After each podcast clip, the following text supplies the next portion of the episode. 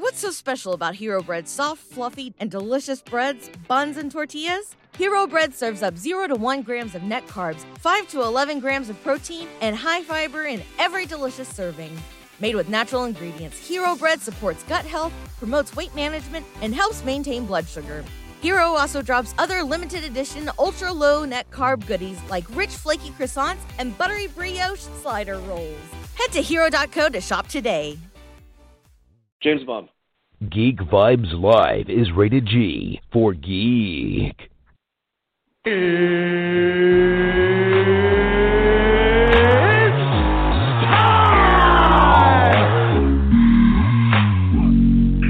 Hey, this is Matt Lesher.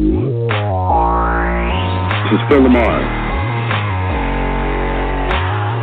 Hey, this is Robin Taylor, aka the Penguin from Gotham, and you are listening to Geek Vibes Live. And here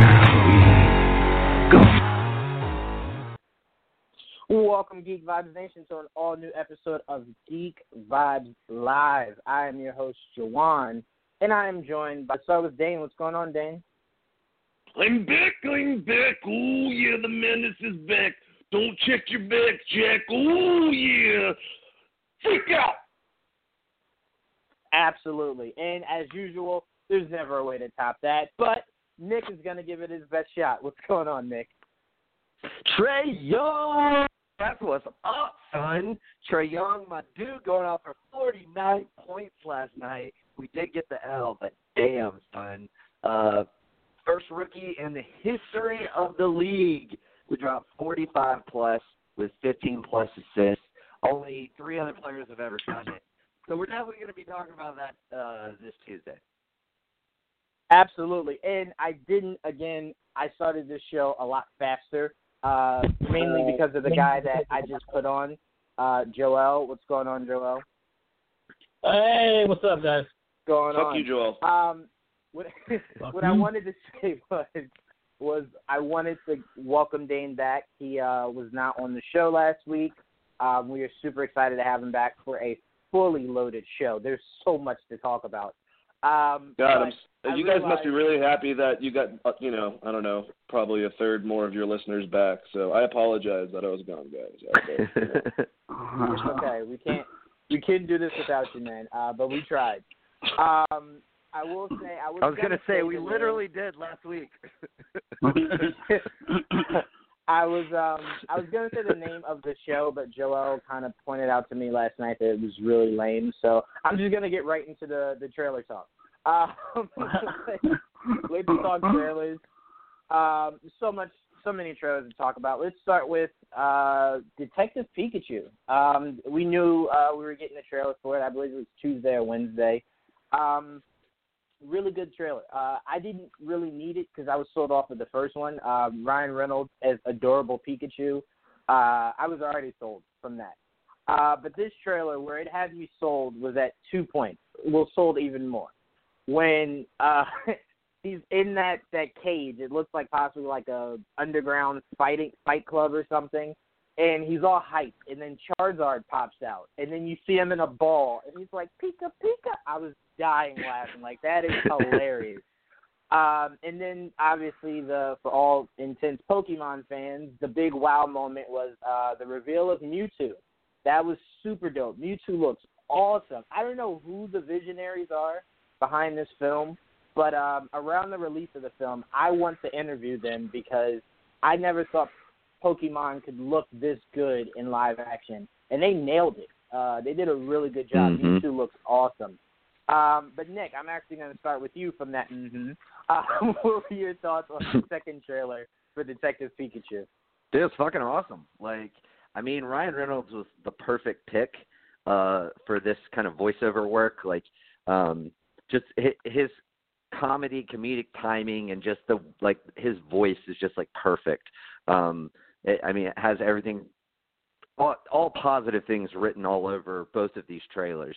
Um, his like the the scene that got me was like his his like pacing back and forth, like trying to like prove that he's like some kind of good detective, and he keeps like hitting what's his name in the face with the side of his tail every time he turns around. Like just little like elements like that. Like I'm like, okay, like this is gonna be a pretty funny movie. Um, and it seems like they're putting kind of like the smaller comedic elements in the trailers, so you don't like get any of the big laughs ruined, um, which is you know kudos on that. Um, but yeah, also they're they've already um, they've already turned the the Pikachu uh, thing into a meme when he's in the cage. And Dan, you'll probably appreciate this. It's the uh, the like let me in uh thing and then it's like get me out of here um and it's uh basically says underneath like uh my cat every time he's in my room um so oh like, my god. yeah so uh so yeah Staring like, at the bitch that's right always now. a good sign when when it's been less than like 48 hours and they've already like turned it into a meme um but yeah like overall i just i think it looks great um i i mean e- everything that i've seen from it looks amazing and like you Jawan, like i was especially like skeptical when they re- released that very first uh image i think of pikachu um I, at least i think it was pikachu and Joan or Joel, I think you actually were the one who like shared it on the page, and I was just Mhm. like, "Ooh, I don't know about that, dude. Like that looks kind of weird."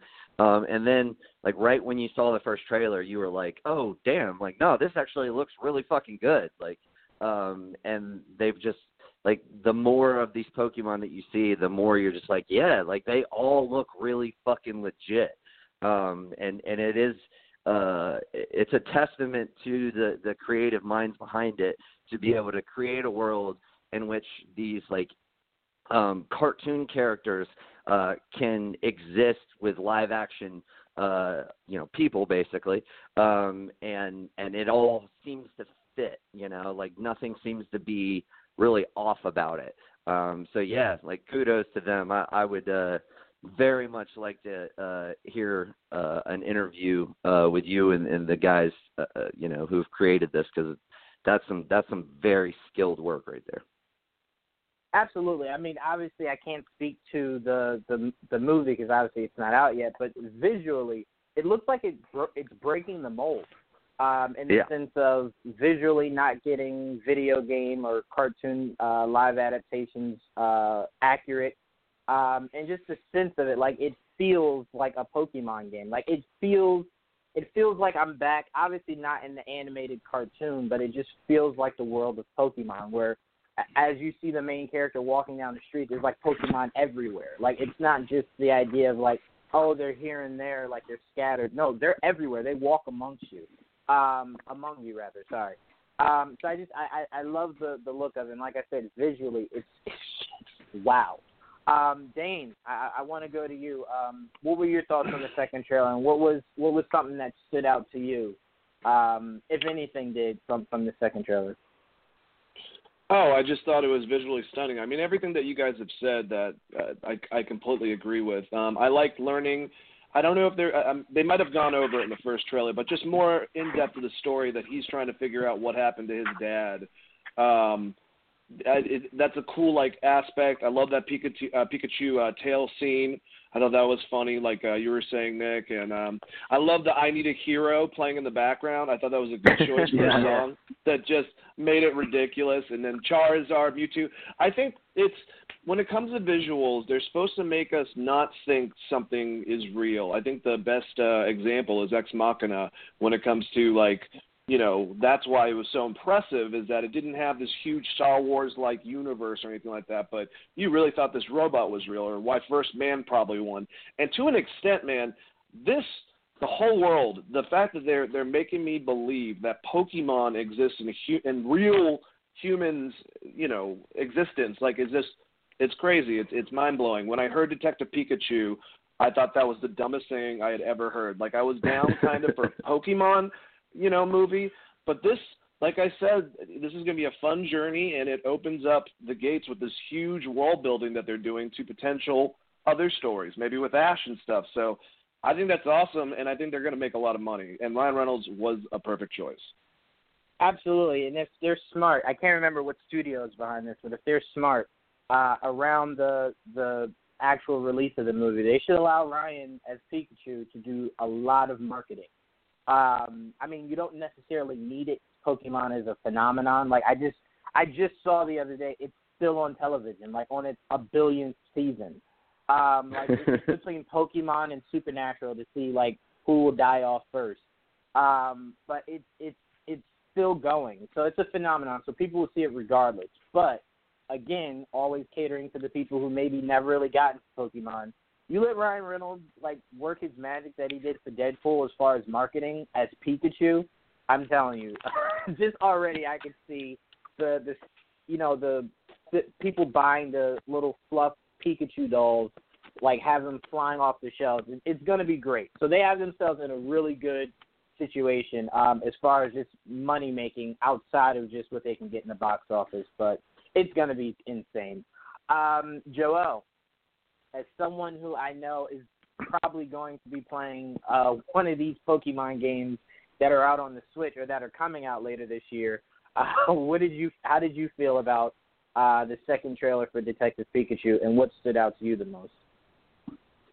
It's uh, it was great. Uh, the first one was great. This one was also great. Uh, I I just, I, it's a, I don't want to say it's a dream come true, but it's kind of where I'm going with it. like it's something like I grew up loving Pokemon my uh my most of my childhood, and you always dream. That's just like just like comic books, and you can't wait to see it come to life. That's kind of how I felt about Pokemon.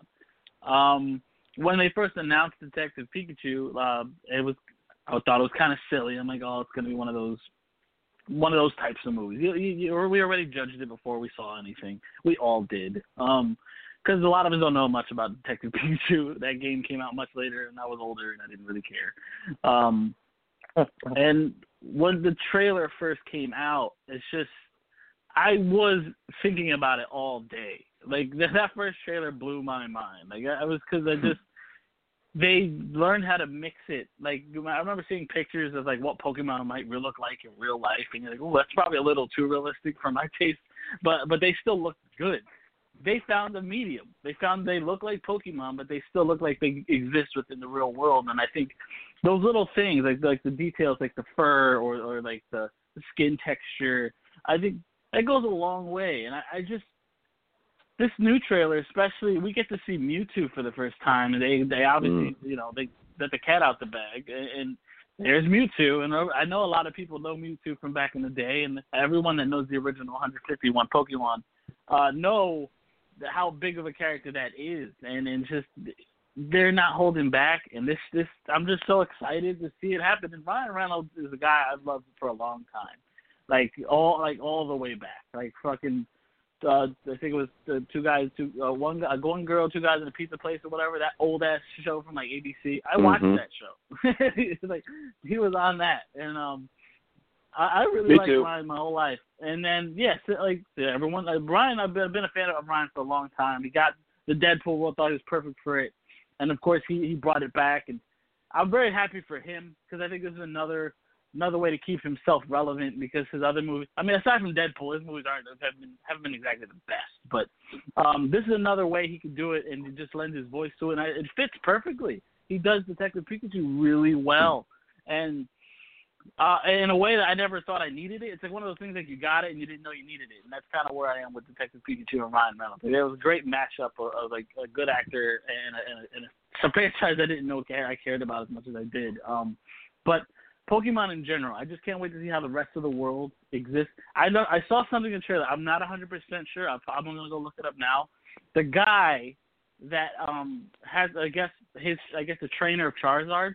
It looks like Manu Bennett from like Deathstroke from CW. It looks a lot like Manu, and I want to check if it's actually him because.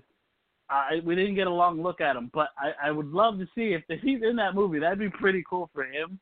But I'm just, I just, just, everything looks really good. Like Mr. Mime, I never gave a shit about Mr. Mime in the Pokemon games. He's hysterical in these trailers.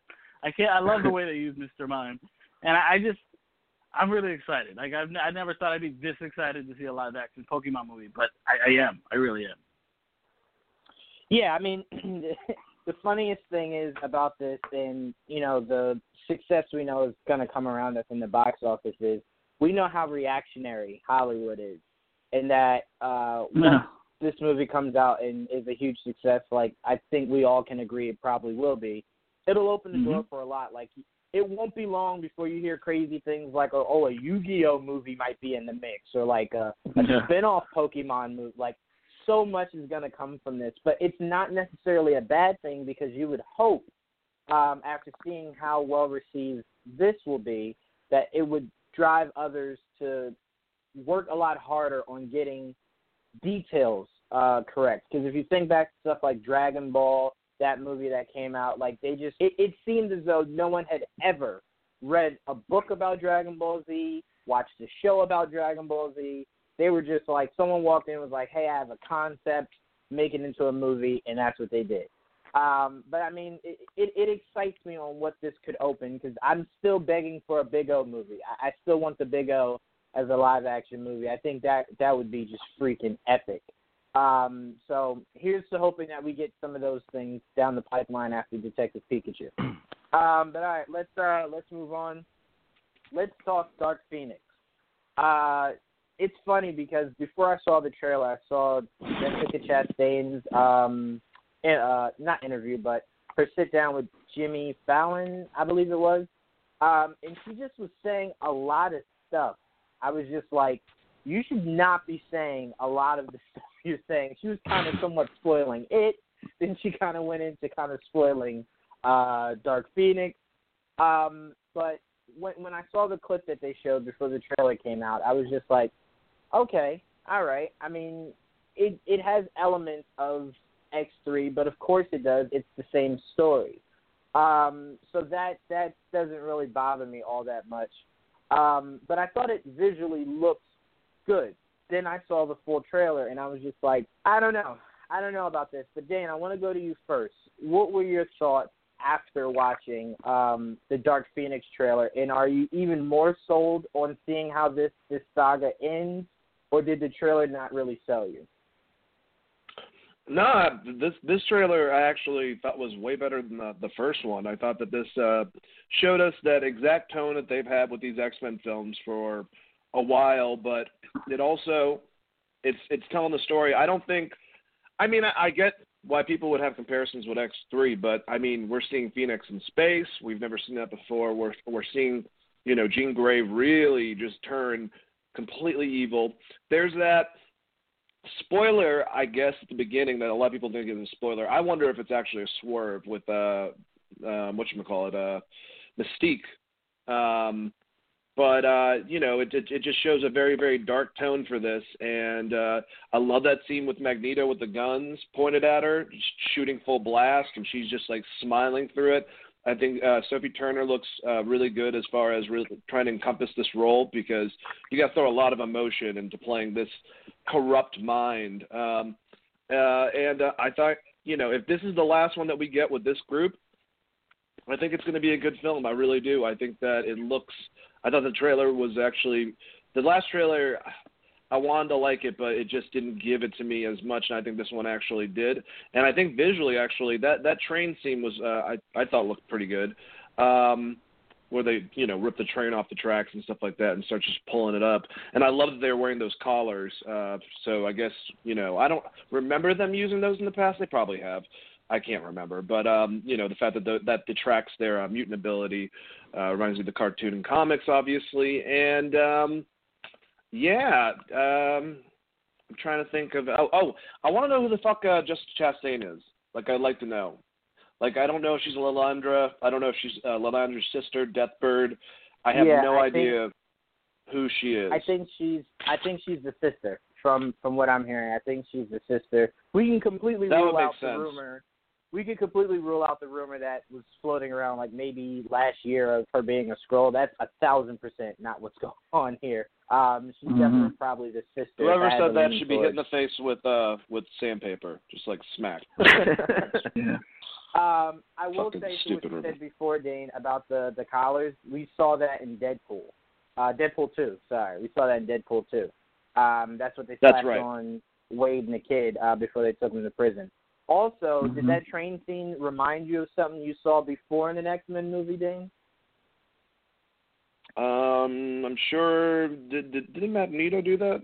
I think. Yep, Yeah, and in the first X Men, uh, where all the cops were outside of the train station, and that was when Magneto first was starting to like manipulate Wolverine's adamantium. Uh, and then I think he had something with guns. I, I, I think in, in that scene, but um, like like I said at, at the Well, in beginning, the second one, he definitely did. In in the the second, second one, one, he he was definitely did. controlling all their guns outside that house. Right. I Yeah. think in the first one he was holding he either was holding the cops' guns or like he turned them to face the cops. It was He did. something with the gun. That, that's what he did. He, I he held all the guns Yeah. and flipped them on them. I think I, Okay. I think you're going to see like little sprinkles in this movie of just a throwback to certain parts in certain films, maybe something involving Quicksilver doing some type of scene. I just love this cast. If you took this cast, you know, every single one of them actually, and put them in any other movie, I think that it would be a pretty damn fantastic movie. And they're all great actors, so um, I'm looking forward to those like little, I don't know, Easter eggs that that go on past uh, things that they did. You know, this is the last this is the last Fox X Men movie, so hopefully it doesn't suck.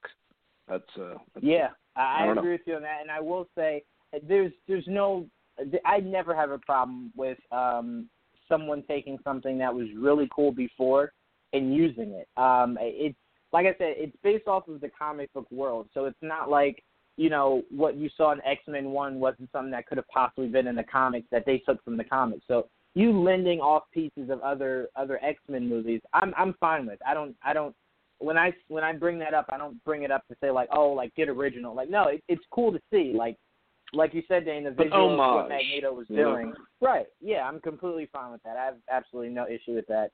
Um, excuse me, Nick. I want to go over to you. What were your thoughts? And thank you, Dane, for for pointing that out. I completely forgot we had a trailer for this movie before. I, for some reason, thought this was the first trailer. This is the second trailer. Um, all of our trailers are the second trailers. Um, so thank you for pointing that out because I completely forgot. Um, but Nick, what are your thoughts on the second trailer for Dark Phoenix? Did it sell you um, completely, or did it kind of make you a little uneasy about it, or are you just sold regardless? Well, first of all, I just want to point out that uh Dane said that the first trailer d- just didn't quite give it to him, uh, and I guess the second X trailer gonna give it to you. Um, just I, I just, that was running through my head. Delivery of that could have been better, but um, but It's gonna give it to you. uh, but yeah, I mean, as far as the trailer, um, eh, eh, it, here's the thing. Um, it's going to take a lot to wow me for several reasons. One, um, obviously, we know that this um, this is going to be it. It's, it's you know not going anywhere after this. So it's like the the the idea of following it for the continuation of the story isn't necessarily there. Um, you know, some of you know where you said uh Jawan like you don't mind little um uh Easter eggs and, and allusions to things that have happened in the past and I'm okay with that to a certain extent, but I don't need to see uh like another uh Quicksilver scene, um like five minute long scene of him running in slow motion doing stuff. Like we've seen that uh in both of the previous movies now. It was really fucking cool in Days of the Future Past. Um and then when they did it in Apocalypse I was just like, Yeah, okay, we've seen that before. Um like I mean, they worked it into the movie uh as far as the storyboard fine, but like the implementation of it was not very good. Like it was it was like making was bringing a little too much of like a comedic uh moment to this like very tragic scene um that kind of undercut the emotion that was going on there um with you know Cyclops losing his brother. Um but uh Mhm. yeah so there i mean there's a lot. The the biggest thing with me is i just i'm not excited to see this story because i've said this multiple times. Like this is not a story that you can um you're, you're going to get a very watered down version of this story unless you chart it over uh, several different movies um and it, it's just you- you're jumping too far ahead to do Dark Phoenix when you haven't even tackled um, really any of the the first Phoenix storylines. Um, so my skepticism is is super high. Um, but as far as just the trailer is concerned, it's fine. Um, it did it didn't wow me. I, I do agree with Dane. There are some cool scenes in there. Um, like I mean the the definitely the Magneto scene. Um, I I think it was edited together well. Like um, you know when when Magneto says the girl the girl dies. Um, and then it cuts to you know Cyclops saying you know uh she's still Jean in there like you know obviously that was a little play on editing where they're they're leading you to think one thing or build a conversation in your head that's not really happening um so like I, I think a lot of the the the way they put the trailer together is is you know they did a good job it's just my interest level for this movie is just is is probably lower than any other X-Men movie um, maybe maybe any X Men movie. In fact, um, honestly. Nick, let me I- ask you something. Go ahead, Dan. Yeah. I, I I think that when it comes down to it, when it when it comes to this film, I've seen two different mindsets. It's either people that are that are like, ah, it's the last one, last hurrah, let's try to enjoy it, see what happens, and then there's since this is the last one and we know they're going to redo them in Marvel, I just don't really care. So, and I, I don't think either mindset. Obviously, mine's the first one. I don't think either Yeah. mindsets. I, I think they're plenty warranted, you know. But I, I Yeah. feel like those are the aspects in which the fans are looking into this. Yeah, I mean, I would agree. Um, I, I, I think, I think too, though, like part of the reason why I do feel the latter, because you're definitely right, I do. Um, but one of the returns? big reasons, uh, well, one, no, one of the biggest reasons is just I, like, I, like again, I feel like this is a very rushed storyline. Like, and I don't like we've Yeah. we've already seen them try to do Dark Phoenix, and it didn't work. And it's like, I, and also like I'm not the biggest fan of Simon Kinberg, and he, this is his first directorial uh, presentation. Um, so like, there's a lot of reasons why I I am very skeptical of this movie, um, and all of those reasons are what kind of make me not have the hype for it, it as opposed to just it being the last time before Disney uh, gets the rights back, if that makes sense. No, I completely get that because I mean this is a ten issue arc, I think, or maybe nine issue arc. So they are trying to cram something. I don't even we don't know the runtime. I don't think necessarily, but I mean, yeah, that's that's going to be a lot into a small amount. Um, so it yeah, I I can completely agree with you on that. I, I'll say it, it it's it's crazy because when they did it the first time, um, it felt rushed, but it was cool, like how they did it to where it ended with Jean uh, risking herself. Uh, you know, the dam burst, and everyone thought like she had died. Then, like towards the end of the movie, you see like the the phoenix in the water, and I was like, oh, that was really cool. And then I saw X three, and I was just like, oh no, maybe you should have like dragged it out like another movie. Um, I I do think. Simon Simon missed um he missed the boat because I think he should have went the route of Mr. Sinister. Um, I think what uh I can't remember the director who did First Class, but I think what he was trying to start was building villains you have not seen on screen before, and building stories you have not seen on screen before. Um, and then Apocalypse happens, so where you're like, all right, cool, I've never seen Apocalypse or the story before, and then and then it was like, boom, I'm gonna end it with Dark Phoenix, and it's like, no, like stop it, we've seen this. I don't want to see this again. Um, it'd be the equivalent to Matt Reeves rebooting uh, the Batman and then giving us the same villains we've seen a billion times before. It's okay to go deeper into the villains uh, gallery and give us someone we've never seen before. It gives you so many more freedoms than you taking a story one that's huge, two that's been done before. Um, because it doesn't leave you that much different things to do, and I think you kind of get that feel from this. I, I just think they should have went a different route. Um, not only with story, but with villain. Because again, First Class seemed like it was setting up to be such a different universe uh, than what it's starting to pan out to be, to where it seems just like the same story we've um you know we've seen before. Uh, which is and not to mention they they laid all this groundwork groundwork excuse me to do the Essex Corporation and Mr. Sinister and all of that and it's just like okay well Mhm. I guess I guess they were just teasing that for later For on what? down the road like after Dark Phoenix Right. which we're not going to get anymore but it's just like Right. man like that would have been that would have been the way to to end it. Like in my opinion, like just have Right. gone with that. And I think that actually was a rumor before, um, obviously because of the te- the tease that they they dr- dropped us. Um, but you know, we just we just never really got it. I mean, I guess one Nope. could argue that we did get a a version of it in in Logan, um, but we didn't get Mister Sinister. You know, like so. Right. Um, so it's just like that groundwork never really materialized. To I feel like also, he'll be the first villain in the uh, Disney stuff. I feel like they could Probably that that would Could- probably be one of the smartest be. one. it, Yeah, it would be the definitely. smartest thing. And I also feel like the the biggest issue with making Jean Phoenix in the course of just two movies is that I really feel like we haven't really built Jean for the audience to feel invested enough for Phoenix Yes. to be this whoa kind of moment. Um, I agree it's with that. Like it's like boom, she's there. Boom, she's there, and it's like. Can you develop her character so like when Phoenix happens, it's this oh my god moment for me rather than like, did I miss two movies? Like, how did she become the Phoenix so quickly?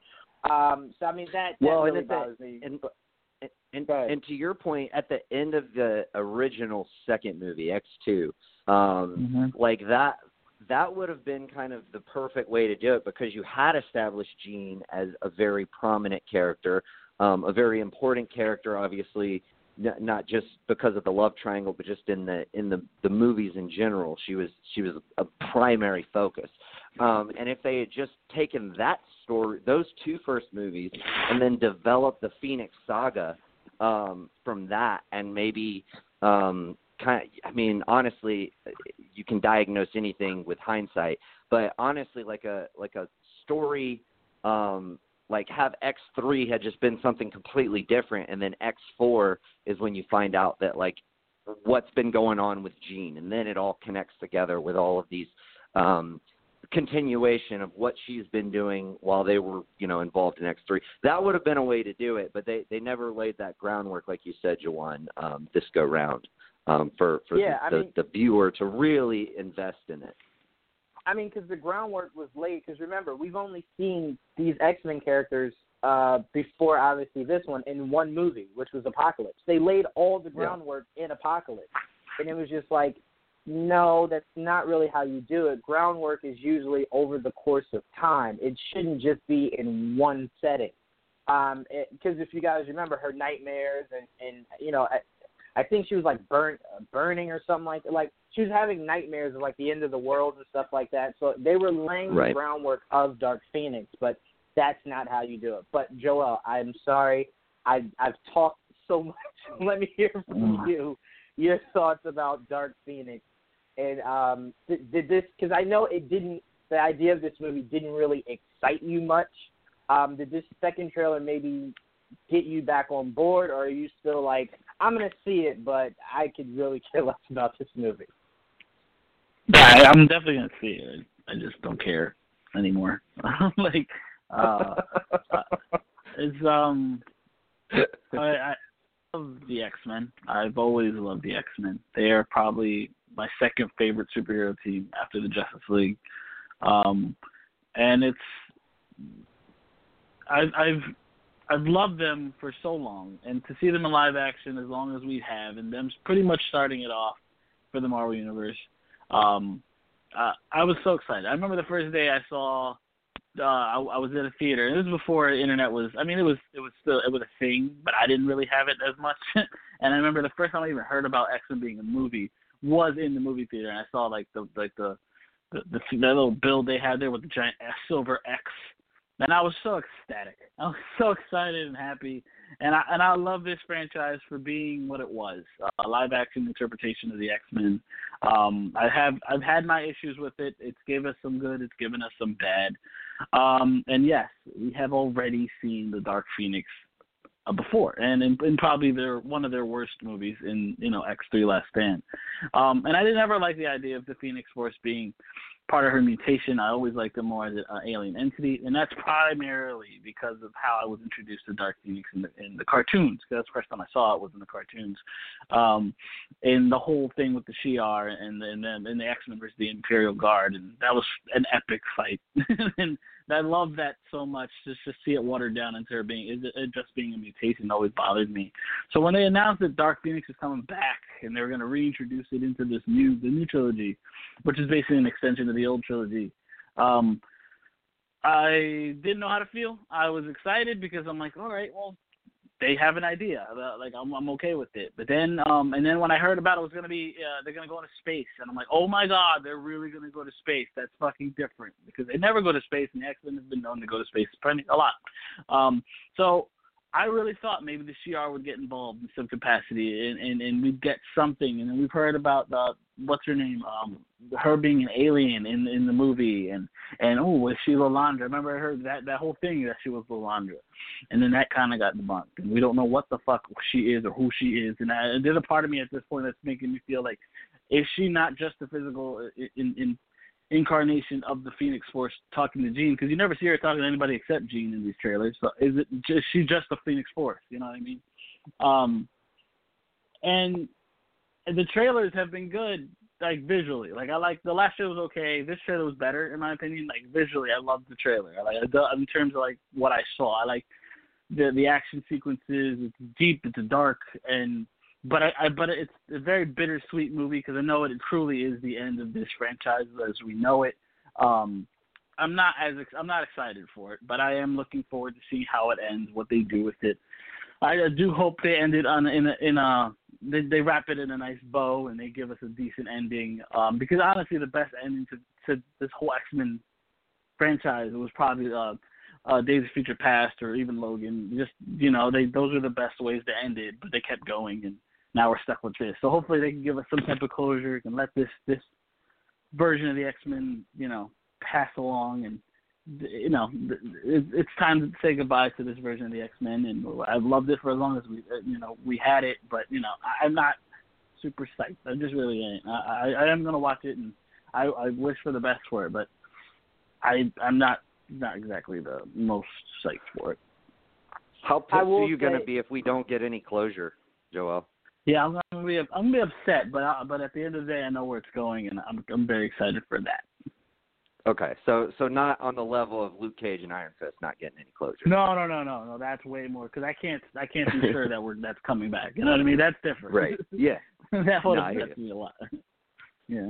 I will say before before we move on to uh, our, our last trailer, the the biggest thing that upset me, not because I had a problem with them doing it, but because the original was so emotional. Uh, well, I got so emotional watching it.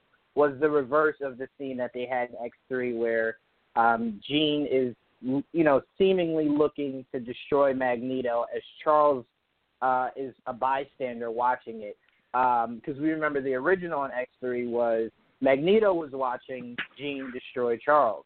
Uh, and that was such an emotional moment watching Wolverine watch Charles die um, so I'm really curious on how Simon's pulling it off in this stance.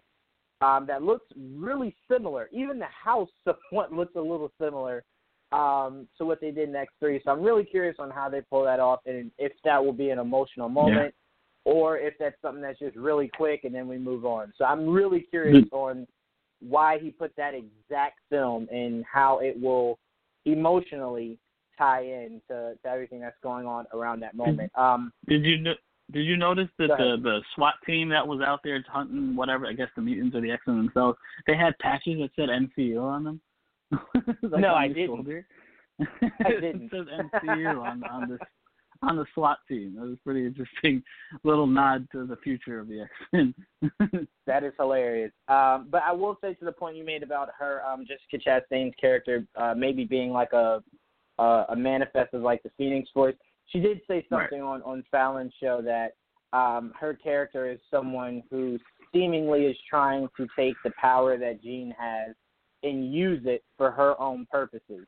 So I'm going to hmm. assume mm. it's probably to save her planet or her people. Like she needs that power. Um, we didn't see her really interact with many people, but I want to say it was at a con somewhere to where they showed the trailer for this, and she was speaking to Charles. Um, but I could be completely wrong. But who knows? I mean, this movie seems like it's just doing with Yeah. whatever it wants. So who knows? Um, Yeah. I'm not. I'm not exactly a fan of them keeping her identity. It better be something fucking mind blowing by the time they announce her. If her name is like fucking uh Becky at the end of the day and she's nobody, I'm gonna be very upset. Well, now you put it in my mind that that's a possibility. So there's that. um, but all right, let's move on to Hellboy.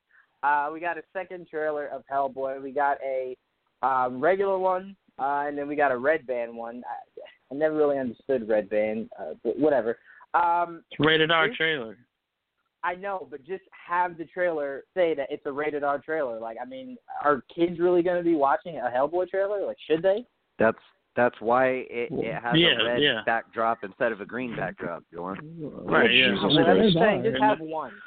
Just have one. I don't want to watch two thinking that I'm missing something on one of them. Uh, I didn't even watch the regular one. I just watched the red band. One. Who one. watches the green Me too. one? Yeah. Who watches? Yeah, I like- didn't know there was a red band one. I didn't know there was a red band one. I watched the the one that um the the first one that I saw was the regular. Do you listen and to then- Do you listen to censored gangster rap, Jawan? Is that what you do? You just make sure you, you hit all the Time out. bleeps and shit. Time out. I honestly do. I dead serious. Oh dead serious. I God, do. I do. I really do. Um. all right, but I, after I, this is at the level of Ocarina of Time shit. My God, I can't even. I'm gonna mute myself right now. Well, do you guys want me to lie to you? I can lie to you. Sure, it's, I, so I no, can sound don't cool, lie to but me. No, I. I'm I being honest. It. I I'm love being the honest honesty. I truly do. Um, no, but after seeing this trailer, I, I, I couldn't get into it. Joel, you know how hyped I was about this movie, um, leading into them obviously pushing back from their original release date. I, I couldn't get into this. I, I don't know what it, what about it I, I didn't necessarily like. It just didn't really do anything for me. Like that's even with me watching the Red Band one. Like obviously the rest of humanity did, except for me. Um, I, it just, I don't know. I, I don't know what it is, but I, I'm gonna go to you first, Dane.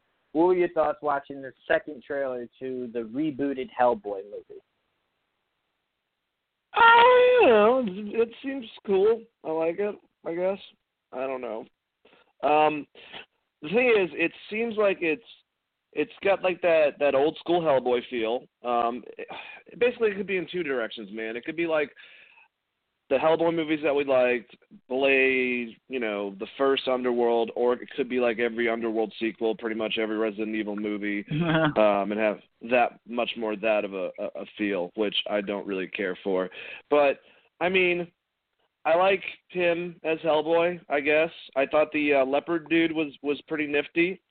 Uh, I liked Smoke on the Water, them doing that weird little rendition, even though normally I hate that type of crap, but thought it was a, a cool version. And um, Mila Jovovich, uh, she just does not age at all. Um, no. she looks the exact same since fucking uh the whatchamacallit, uh the movie with Fifth Bruce Element. Willis. Damn it. What the fuck is Fifth Element. there you go, Fifth Element. Thank you Yeah. thank you, Joel. But uh yeah. Mhm. Um I don't really care about this movie either. I just I can't get into it. Um yeah, I hope it's good. Maybe it'll be like a sleeper hit and I'll go see it, or maybe it'll just be good off the bat and, you know, then I'll go try it out. But it seems like this is probably gonna be a movie that I check out after it's in theaters, uh, honestly. But um who knows? We need to get more some more trailers and uh yeah, that leopard dude. He was neat. I- Is that the I'll say, I'll say, I- I'm approaching this movie the same way um, I approach seeing Venom with with uh, with Joel, to where it's like, as long as it entertains me, like I, I I'll feel good about spending money on it. Um, and this looks like, at the very least, it'll be entertaining, and that's all I'm asking for from a movie like this. Like, I'm not looking for it to be accurate or for it to be better than the original. Just be entertaining. Like, be be yourself. And from this trailer, I didn't really get entertaining from, from this trailer. Like, I kind of felt like a lot of the cursing he was doing was somewhat forced.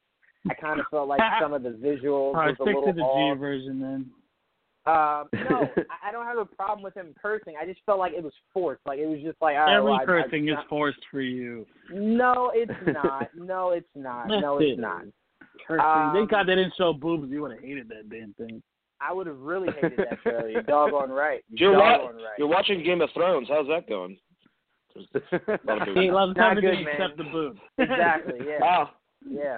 Well, the Have one thing got- the one thing I'll say though, the original comic books had this, you know, from Mike Mike Mignola had this this gothic, much more dark. I don't know. They were they, they Mhm. had humor in them, but it just seems like I I, I feel like uh Del Toro got it a little bit better, and from what I'm seeing, and this just seems like it could be like I don't know, like I said, like uh like Resident Evil 2, or you know, yeah, know. well, I'll, I I'll just- say this: whoever whoever the director is, he obviously wanted to separate this movie from the originals, and he succeeded. But I don't think it's in a good way.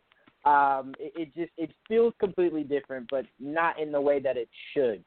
Um, like you said, uh, Del Toro, he got it. He understood it. Uh, there was also animated movies for uh, for Hellboy that were more closer to the comics. Um, if you're trying to get an idea exactly without reading the comics. Um, but yeah, I, I outside of seeing him with the the large horns, which visually I still think is freaking cool. Um, it just it did nothing really for me. I just wish maybe Del Toro could have just done one last movie. Um, but anyway, uh, Joel, what were your thoughts on the second trailer to the Hellboy movie? And again, tell us why cursing is so needed in rated R movies. It's not that it's needed. It's just who cares and why does it bother you? It's rated Nothing R. to do if it's needed, right? It's there. It's just part of the thing. Yeah, it's just how people talk most of the time. Um, Hellboy trailer was pretty good. I liked it. I enjoyed it a lot. Um, it didn't to me. It didn't separate itself uh, enough from the other Hellboy movies. It kind of very similar, but with more of an edge, I guess. But I mean, I like those movies. I can't imagine this one's gonna be that much different than those movies, except maybe with more violence and more cursing, and uh, that's fine with me. And I'll probably enjoy it just the same because of it. And I like the design of Hellboy.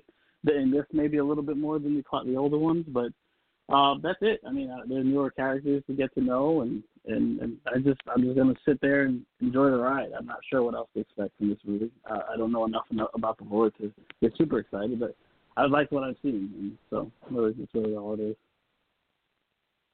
Well, all right, that was Joel's in-depth uh, review of the trailer. um, Nick, uh, give us more than what Joel gave us. Uh, give us around what, kind of what Dane was was giving us. Uh, more in depth. Wait, wait. Are you Uh, asking Nick to try to go and and, and have a longer explanation? what are you What are you doing? I want I No, want I'm Nick's gonna keep review to take us from. I want Nick's He obviously review to take doesn't us from get to the end of the 246 show.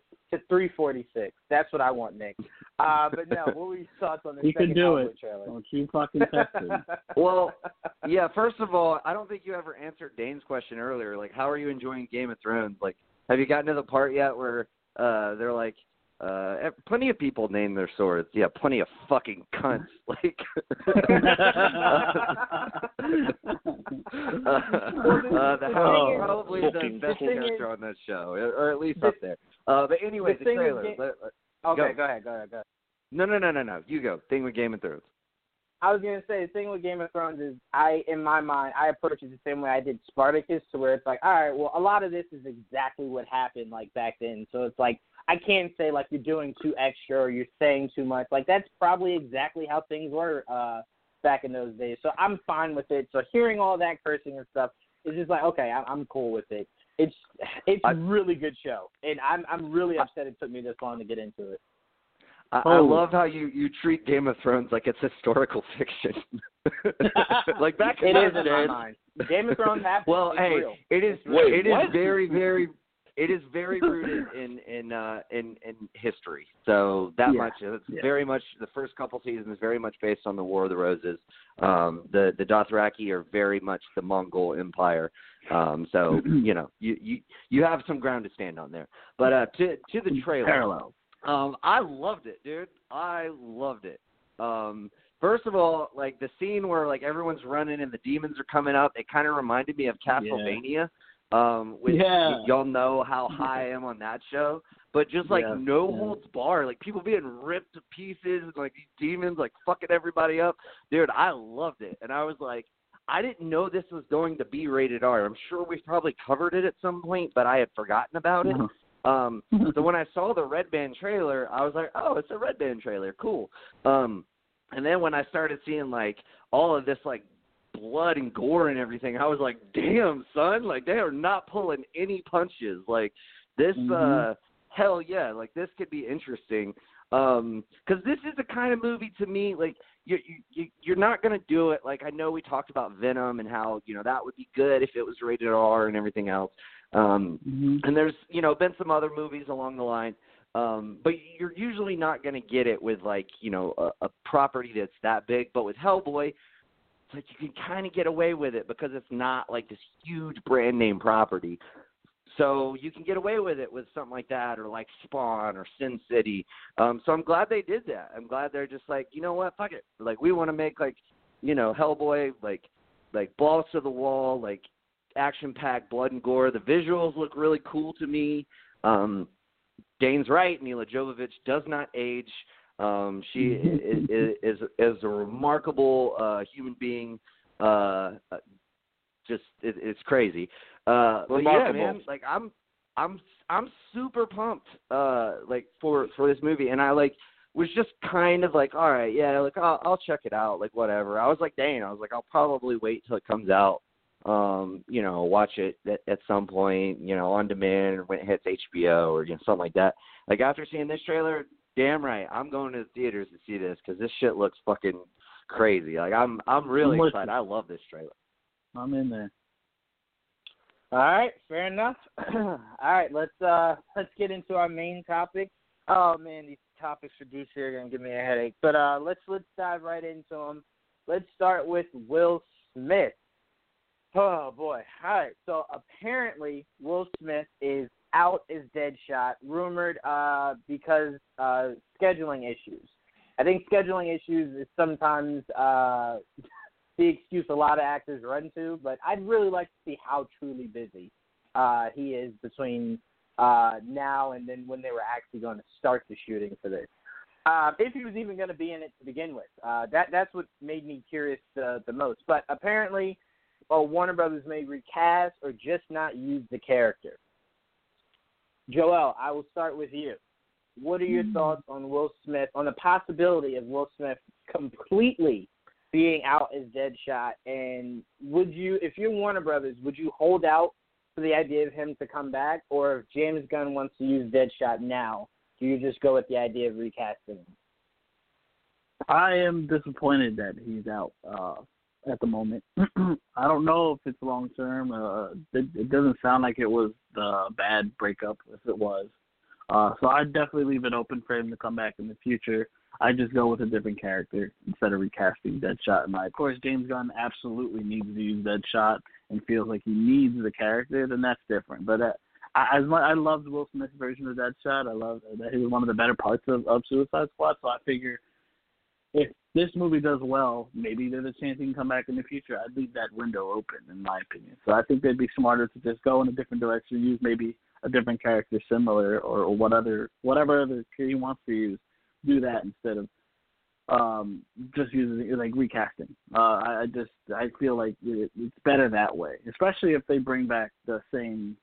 Yeah, like you say, Harley comes back, it's definitely gonna be Margot, and it's definitely gonna be uh, Viola Davis's uh, Waller that window should be open for him to come back in the future, in my opinion. It, unless he never wants to come back, that's completely different if he doesn't want to come back. But he did, he seemed gung ho about doing a Deadshot movie at one point, so I can't imagine things went that badly. And apparently, he was signed on to do this movie at one point, but scheduling conflicts. I don't know how true the scheduling conflicts are, but uh, if that's exactly true, if that's the exact reason, that's not that big a deal. And if the movie does well, maybe he want to come back in the future. But yeah, it is kind of disappointing. He was one of the characters I felt like uh, should be in the next movie because uh, Deadshot's always been a figure in the Suicide Squad uh, um, uh, team. But you know, it, it's not a big deal if he's not there. But of course, I would have loved to see him come back. I, I will say to your point, Joel, when he did that big skydiving thing for his birthday, he was doing a Q and A before he got in the helicopter, and one of the fans had asked him like, "Are you going to come back as Deadshot?" And he said something again, paraphrasing here, not directly quoting, uh, along the lines of, um, "He would love to come back to the Deadshot character, and that there's been like there's been talks of of where his character could could pop up. Um, so go. whether so whether the talks of this film being, you know, starting uh, production in September maybe collides with something that he has that we don't know about. It could definitely right. be that, but it also could be him wanting to somewhat distance himself from Warner Brothers right now. Uh, so that's why I said scheduling conflict like could mean absolutely anything, or it could be the exact truth. Well, as of right now, he has three movies coming up. Uh, um, yeah. Well, one of them I think is done, but he's he's definitely filming Bad Boys right now, and I don't know if Gemini Man started filming, but he has those two movies coming, uh, and I'm not sure the, when they're starting filming. So the Gemini action movie, the action movie that he shot um, is done. That comes out sometime maybe next year, I think. Um, and then, uh, like you said, Bad Boys, and then whatever the the other one is. But yeah, like I said, it could be that, or you know, it could be something else. Um, but Dane, uh, I want you to tell me I'm completely crazy. Of course, it's a scheduling conflict, and of you course, are. they're going to hold out for Will Smith to come back. Um, there's there's a couple ways. I I, I think number one, what we have to realize is that uh, Dave Bautista is going to be playing Deadshot in the next movie. So uh, get ready, get ready for that. Uh, cool. God, that didn't that did not land. All right. Uh, anyways, um, yeah, I'm looking at a schedule right now, and I remember John Campea, I believe, going over this. So uh, he's filming Bad Boys right now. Um, so he should be done. Uh, he has to film Gemini Man, I believe. That's the next one in his pipeline. He's done with Aladdin. He did a voiceover for Spies in Disguise. I don't even know what the hell that is. Mm-hmm. And Bright, Bright 2 doesn't have a release date as of yet of when they're going to start production. That's it. So maybe there's more that we don't know about. Maybe he's mm. just politely trying to make his exit, and they might potentially have to find someone else. If that's the case, uh, well, you know, cast Jamie Foxx, and then Will Smith will be happy about that. Um, and um, cool, that's, Stop. That, that, that, that, that would be that's a Django joke if you guys didn't get that. You can't cast Keanu No. Reeves for Deadshot now at this Yeah. point. So Right. you know you got to do one or the other. He was Neo. Anyways, let's keep on going. And um, maybe maybe guys, the rumors that we had beforehand of Deadshot getting his own movie, maybe David Ayer and him are. That's possibly what they're doing right now, and we just don't know any of that information. They're going to get a different uh, character and or maybe put Deathstroke in this. You know, Joe Manganiello's not doing shit now, and that or I don't know. I have no idea. It's like they can do it without Deadshot. It looks like Harley's going to have a cameo. Viola Davis is coming back. They'll figure it out. I kind of want Jai Courtney. That would be kind of great. I would have loved to have Will Smith cool. back, but yeah. you know, I think that there's potential for us to get a solo movie, or maybe he doesn't want to do it anymore. And like I said, then you call Jamie Foxx and see what he's doing. Yeah, I'm pretty sure if they called Jamie, he would say yes. Like if Jamie jumped on this Spawn movie that I'm still feeling like very low about, I'm pretty sure he would say yes to being to being Deadshot. So he would definitely jump on board for that. Um, but yeah, I, like like I said, Dane, I'm. It, it could go either way. Like it could be completely that he is busy, um, or it could just be he wants to step away from the character for a while um, to pursue other stuff. I mean, uh, who knows how long they were looking for him to be Deadshot. Um, for a solo, for Suicide Squad, for the bat, like who knows? Um, but here's to holding out hope that we get to see Will Smith come back as Deadshot, um, you know, in, in the very near future, even if it's just like a small little cameo scene or something. Um, but Nick, uh, what, what are your thoughts on Will Smith uh, rumored to be out as Deadshot uh, for scheduling issues? And uh, Dane, you answered it without me actually having to ask it, but would you recast him, Nick, or would you hold out uh, for the the possibility of him to just come back a little later? Well, I, I'm like everybody else. It just kind of depends on what's really going on. Um, but I, you know what, like, like isn't like Jared Leto's already out, right? He's not coming back as the Joker. That's been confirmed. no, No. that hasn't been confirmed. We don't know no. Okay, but Yeah, no but idea. that's the rumor. that's like that's the rumor right now is that we're not going to see him back as the Joker. Both both of his quote unquote upcoming films were were you know thrown to the side. Um, that Mhm. that they were tossing around for his character. Um, so like here's the thing. Like I'm totally cool with just ignoring the fuck out of Suicide Squad. Like it was a terrible movie. So like if James Gunn wants to come in and he wants to use Deadshot and and make the Suicide Squad and just have it be like a complete like reboot of Suicide Squad, just completely ignoring everything except for, of course, Amanda Waller and and and uh, um, Harley Quinn. Like, just recast everybody else. I'm totally fine with that. Um, now, if Will Smith wants to, like, if it is just a scheduling conflict and he does want to have um, involvement uh, in the future, maybe you could do a, another cameo for for his character. Um, like, just because he can't do the whole movie, I'm sure if he really wants to be the character, they can fit, you know, find a way for him to make a cameo appearance. Um, so like you know that's certainly a possibility. Um, but yeah, I, I don't mind it at all. I don't mind if they recast just because there's already been so much kind of upheaval from the the framework of the Snyderverse to now. Um, like yeah, just I, I'm cool with that. Just recast him. I got another name for you. Um, if if Jamie Foxx doesn't want to do it, how about Michael B. Jordan?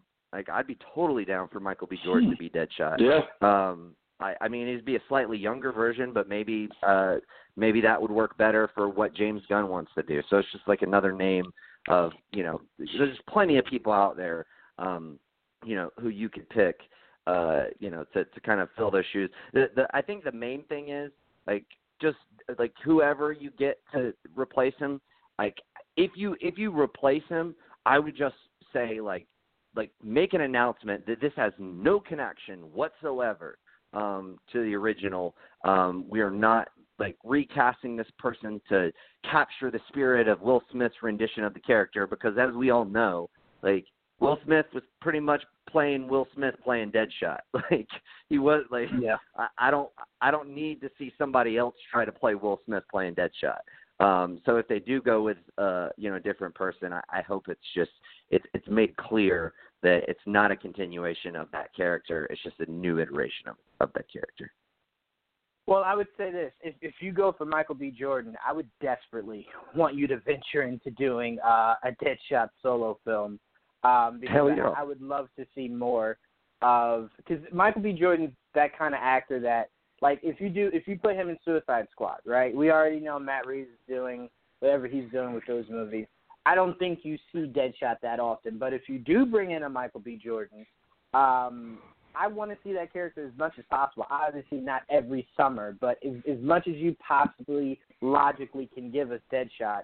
Um, I would want to see what he, you know, uh, him take on that role. Now, a guy that doesn't have that kind of star power, um, but I think would be a really good actor. Trevor, Trevor, I think is his name. He was in Bird Box and that other um, Oscar-winning movie Trevon from last Rhodes. year. Yes, that guy.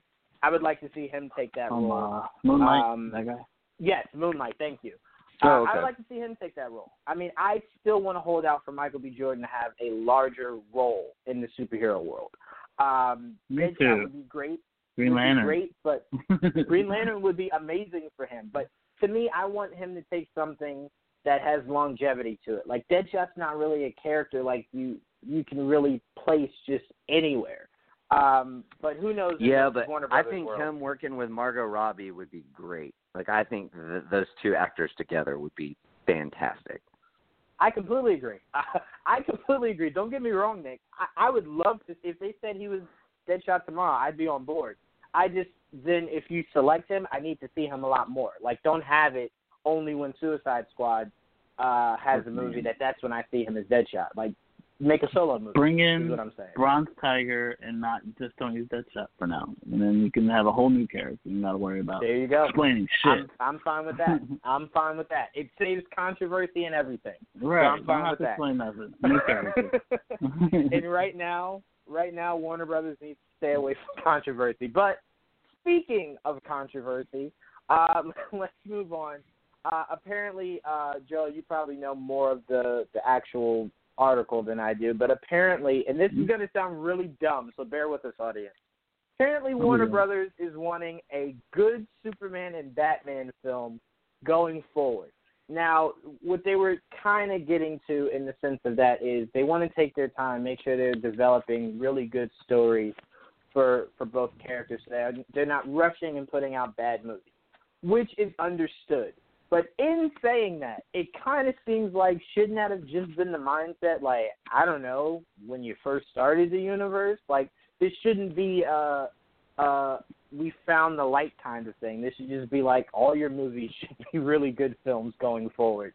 Um, but the second half of that is um, they they also made it known it could be a while before we get another Justice League movie. Good. I mean, it's good. You're doing the right thing right now. But Dane, I want to start with you. Excuse me. What are your thoughts on them giving us that enlightenment of a statement by telling us they want good Superman and Batman movies going forward?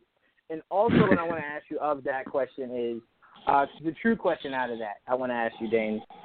With saying that, knowing that we're getting Batman as soon as we are, do you think with saying that that Superman is on the horizon, whether it's with or without Henry Cavill, or do you think that's still in the land of oblivion along with Green Lantern and Flash? Hold on, let me go get my two manatees in the tank and have them roll around. One has a yes and the other one has a no, and I'll find out from them what the fuck's going on with that. Oh my gosh, no Uh, fucking solid. clue. Solid. uh, good Superman and good Batman films. That's basically throwing shade on Zack Snyder, I think. Um, I don't know that actually. But by the way, just separate note, heroic Hollywood. What happened to the news? You know, I love your fan art, but what the fuck does every article have to do with Zack Snyder concept art for Justice League and BBS? Can we let this shit die, please, people? Anyways, uh, but speaking of which, at least they're talking about Superman and Batman films going forward because we really had no idea what the fuck was going on um, beforehand. Uh, I had, I mean, I'm fine with them not doing a Justice League uh, movie for a while. I wouldn't do a Justice League movie in the future. I would do a JLA uh, in the future. I would get away from that uh, now that damaged brand of Justice League and try to reinvigorate it after you introduce a Batman. I hope we have a Superman film right around the corner. We don't even have to. I don't give a fuck if you have Robert Pattinson. I don't give a fuck if you have Danny DeVito playing Batman. Okay, you can still have Henry Cavill play Superman, hmm. just like you have Gal Gadot play Wonder Woman. I would love to see him just re, kind of restart it and just do like the All Star Superman. That's like in the middle, but it's kind of the origin, but it's not really. But it reflects a lot of shit, and you can do a lot of different stuff with the stories of Superman, and just give him his own movie. It would be so fucking awesome. It would be neat. It would be great. I'm just, I get so just annoyed by this shit. And look, great statement, and I'm glad that there's talks about the Flash again. I'm glad you know they're doing this, they're doing that. The Batman movie, Matt Reeves, nifty. It just it's very tiresome, and um, I'm gonna go take a nap now. Yeah, I mean the the thing that stresses me really about the the Superman thing is you have a completely different situation than you did with Ben. Like Henry is expressing how much he wants to still be Superman. So then it kind of makes you feel like the idea that nothing's happening is completely on Warner Brothers. Um, unlike it kind of seemed around the No. beginning to where the the story was kind of making it seem like Henry wanted a lot, Warner Brothers wouldn't cave. Like now No, and every like every time they do that, it's like, how much money did Henry Cavill want? I mean, he's playing Superman, so I get it. Like, if he's like, damn, Gal got that much, Ben got that much, I need to go fucking talk to Warner Brothers. I mean, like they're acting like he's Guillermo del Toro, you know, leaping back, asking for the outrageous amount of money for Hellboy three with no reason to do that because the other two movies didn't make shit. Like, how much money was Henry Cavill asking for? Is what I'd like to know. I don't know, but I will say Henry Cavill started the universe quite like Robert Downey Jr. started uh, the MCU. So I kind of feel like if I'm Henry Cavill, Man of Steel started it, and if I'm watching everybody else who's just now joined making like eight times what I'm making, yeah, I would ask you for a lot more money. That's not like that's not a weird thing for someone to do who has been super loyal to you. And think of this: the entire time Warner Brothers and DC was being crapped on between BVS, Suicide Squad, Justice League. You never heard Henry Cavill say not one thing in a negative light about DC or Warner Brothers or anything No, he smiled like an on- idiot every time. Every yeah. time, like E- that even when Ben Affleck was having like a, a like a meltdown on camera, like he's just exactly, Cavill's just like yada yada yada. It's gonna be great, everybody. exactly. So to me, I kind of feel like Uh, wait, wait, wait. I, I, I, so it's like he was thinking of like uh, you know uh, Simon and Garfunkel, and the other one was thinking of like the Merrie Melodies, like you know just playing in his head, Looney Tunes. Fucking amazing. Yes. Yeah, Yeah. Um, but yeah, my my biggest issue is that to me, asking for more money, seeing your peers garner like crazy amounts, you're kind of like, yeah, I want more money. And to me, I never find an issue with an actor wanting some control over their character. Like if you watch TV shows that go past a season or two, you'll see the lead character becomes the producer. Why? Because they get their character, they get what direction they need to go in, and it's okay to allow them to have somewhat say in where their character goes. So I, I don't see what the issue could have been in that. There's a lot more going on. I think they just wanted to get away from anything Zack had his name on. But it was too hard to do with with Wonder Woman because of its success, and too hard to do with Jason Momoa uh, because of the huge success of My man. But I, I'm, I'm just saying, I, I think that was the underline that they just wanted to distance themselves completely from anything Zack created. Um, but Nick, I'll go to you. Um, what are your thoughts on what I just said? Do you think that was that's something that Warner Brothers was seemingly looking to do, um, but couldn't because of the success of Aquaman and Wonder Woman? And your thoughts on um, the stupid report of wanting good Superman and Batman movies?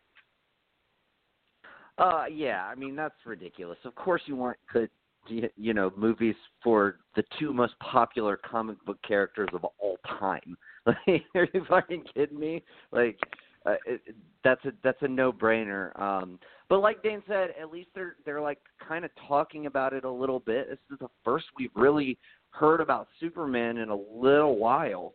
Um, it, like even even being mentioned as far as um, like a movie going forward. The only thing we've heard, like as of late, is pretty much silence as far as a movie and and the ongoing uh talks and and those talks haven't broken down about the, the negotiation of of uh Cavill's contract. So um so I if there's a, a grain of positivity that you can take out of this, then that would be it. Um and I, I'm sorry, what was it you what was the other thing you wanted me to talk about? I was I was asking, do, did you feel as though Warner Brothers was looking to completely distance themselves from anything Zack created, had his hands on, Oh but right. the success of Wonder Woman and Aquaman made it very difficult to do that?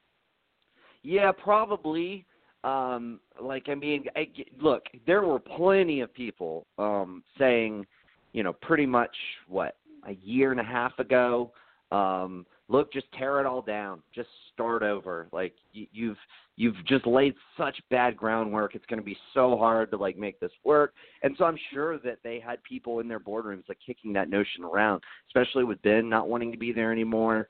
Um, and then you know Wonder Woman happens, and that's very positive. And they were probably still kicking that notion around, and then Aquaman happens, and it's like, damn, well, we can't stop now. I mean, these these movies are actually, you know, doing pretty well, and you know, we do have some some pretty you know talented uh, directors coming in to do these various quote unquote maybe more passion projects. Um, but yeah, I mean, I could see that, but being here and now, they need to, to like pay Cavill like what he wants within within a reasonable boundary. Um, but I, you know, like Dane, I I can't imagine Henry Cavill being like, dude, I I want like Robert Downey Jr. money. Like I can't imagine him demanding that. Um, I mean, it's possible, but it's just it's just so highly unlikely. Um, and you know, like I I think it would be a big mistake for them to lose after already having lost their Batman to also lose their Superman. Um, that would be rough. That would be um, that would not be a, a, a good look for them. But then again, it's Warner Brothers. They don't they- don't really seem to concern themselves with you know how they look ninety percent of the time. So I'm, I'm What are you you do? said that. I'm glad you said that because I didn't want to cut you off from saying that because I was going to interject and say I don't think they care. Like I think they've shown that they're in the money game. Um, they're not in the I want to build a good world for the fans. They're in the we got to make sure it's making us money. Um, so I don't really think they care. I, I think they believe that they have a character in Superman that, um, and I mean, Dane, you've even said this with Batman, that the uh, the actors don't supersede the role, the role supersedes the actors. And I really do believe that they think they could get anyone to fill in for Batman. They can get anyone to fill in for Superman. Um, I will say this: Where Where do Go you ahead, think sorry, their care levels? Wh- Where do you think their care level is, Jawan? Do you think it's as bad as say like Paramount with the Transformer franchise? Like just fucking give them seizures out there, and as long as they make money, who gives a shit? You know, is it is it to that level, or are they still? It seems like they're trying a little bit. You know, a little bit, but still a little bit. I think Armie Hammer needs to play Batman and Superman. By the way, Just gonna shut up now. I, I'll say, I'll say, because I was actually when we were doing Beast Against the Grain last night, I was actually making that exact point that you just said, Dane. Um, that I think it's almost somewhat equal because obviously Paramount cared nothing about the source material, only about the idea of making a lot of money. Um, and then, like, I wouldn't say that about Warner Brothers, but then you hear the stories about Justice League and how they they wanted it to be exactly two hours, like it was only a money grab. So it's just like you hear certain things, and then you're just like, it's almost really bad. Only upside is Wonder Woman, Aquaman. Uh, some people uh, really love Man of Steel. Some people love BVS. So it has its bright spots. So it's not as horrible. Um, but Paramount also people really love Transformers one and two. So like I said, it's it's weird, but they are similar. I do get the comparison you're making there. They are super similar. Um, but yeah, it's it's it's super unfortunate because it's just like I feel like they wanted to get rid of everybody and just completely start over, which would have been a huge mistake. Um, but Joel, I want to go to you. I kind of want to get away from the obvious dumb question, which is the uh, WB wanting to make good Superman and Batman movies. So I'll stick on this for you, Joel.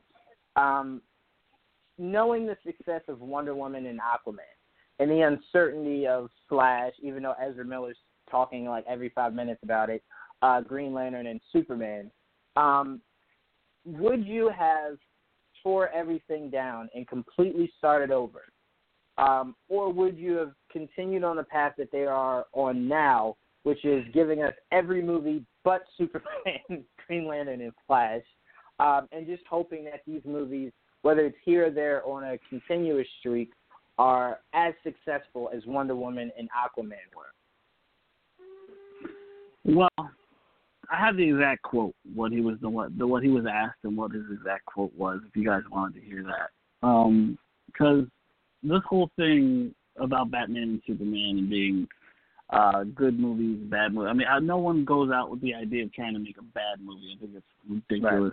Um, but the problem is people interfere and don't care how good it is based on how much it is money they're spending or time constraints, and shit like that. And I think that's where really where shit gets fucked up. I think Justice League just turned into a bonfire because of the reactions to BVS, and then of course Suicide Squad. And everybody was scrambling to just try to fix something, and they were literally filming Justice League as uh, all that shit was going down. So I think that's what really caused the, the, the downfall of Justice League. At the end of the day, it was just a mess. Uh, even though I didn't hate that movie, it's just but at the end of the day, you know, it was definitely a Frankenstein's monster of a movie. Um, and uh, let me let me get to that quote. Uh, it, they asked him what finally clicked, like what changed the the the, the, the mindset. They said what Patty Jenkins did on Wonder Woman illustrated to us what you could do with these characters who are not Batman and Superman. Obviously, we want to get those two in the right place, and we want strong movies around Batman and Superman. But Aquaman is a perfect example of what we can do. They're each unique and tones different in each movie. So that that was his quote about Batman and Superman. That when he was asked, that was legit what he said. Um, and that's you know a politically correct answer. He wants to build the, the universe and not and have everything less uh, obviously connected, have them stand on their own. Unfortunately, uh, it just looks like the whole thing with Superman, uh, who seems to be like the outlier now because Batman's obviously going to get done. We have we've got a lot more movement on it, and uh, the the one that kind of feels like it's stuck in limbo right now is Superman, and everyone wants Superman because basically he started, we have an actor that wants to be Superman.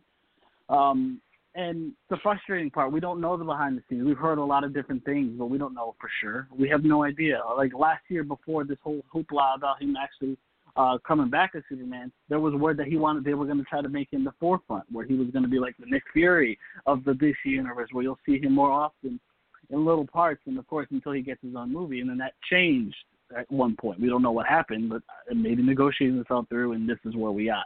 And then that whole hoopla with him, oh, he's not going to come back type of bullshit.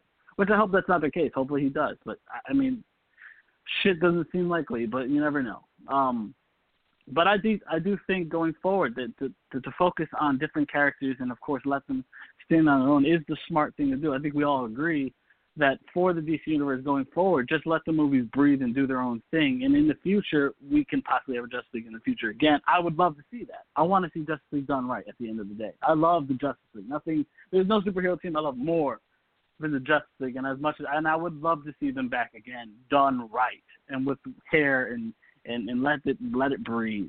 But Superman has to be a part of that. You can't not have Superman a part of that. So at some point they're gonna have to figure something out with Superman, and hopefully we hear something soon rather than later, so we don't have to sit here and speculate every fucking week about what's gonna happen about Superman and Henry Cavill. Yeah, I mean, I mean, I think the biggest thing that bothers me um, about this world that they have so far is not necessarily the, the other characters that they're talking about building movies for. I think what bothers me the most is if I had the original Justice League have each have their own movie, um, or at least an appearance of some sort, like uh, Green Lantern, Flash. Um, I'd be fine with you wanting to do Blue Beetle, you wanting to do Birds of Prey, you wanting to do all these these other characters that might not ever really see the light of day. Um, I'm fine with that. But when you have no movement on Green Lantern, Flash is constantly pushed back. Um, Superman seems like it's not even really being uh, remotely thought about. Um, it's bothersome. It, it, it really is. And we've at least seen Flash and we've seen a lot of Superman. Make Green Lantern. Like, I, I want you to make a Green Lantern movie solely so people forget that the other one even happened. Um, I, I just, it's that character deserves some love. And I think a lot of people are looking forward to that more so than really anything else. Is a good Green Lantern movie. Um, so it's just, eh, come on now, guys. Like come on, come on. Let's let's let's let's get this let's get this ball uh, rolling. But um, let's move on. I want to talk a little bit about Marvel uh, before we run out of time here. Apparently, uh, this Fox Disney deal is looking like it could be done by the end of March, which is good. So finally, it's done. We don't have to think about it anymore. All the characters will be home. Um, my question in this, I want to I want to say is because I've asked, what do we think will be the first thing to be brought up from this this merger? So I want to kind of curve it a little bit. I, I want to curve it in the sense of, okay, so apparently Kevin Feige was also saying they're, going to do a slate where they're going to have about five to six years they're, they're going to explore. They're going to give uh, dates to. Um, in the in the idea that we get uh, the idea of them wanting to do three to four movies a year. Pretty much is what they're doing now. Like this year, Captain Marvel, Spider Man, Endgame. Um, could use. Is there a possibility Fox characters could take up two movies in the course of a year, like an X Men movie and a Fantastic Four movie? Or do you think that it's something that they're going to space out? So, like Fantastic Four has its year, X Men has its year, or we've heard rumors of X Men going to the Disney Plus uh, streaming service. Um, Dan, I want to start with Wouldn't you. be all of them. Right, it wouldn't be all of them. Right, I, I'm glad you said it. Wouldn't be all of them, but some characters of the X Men, um, or just from the X Men universe. Um, that wasn't really clarified.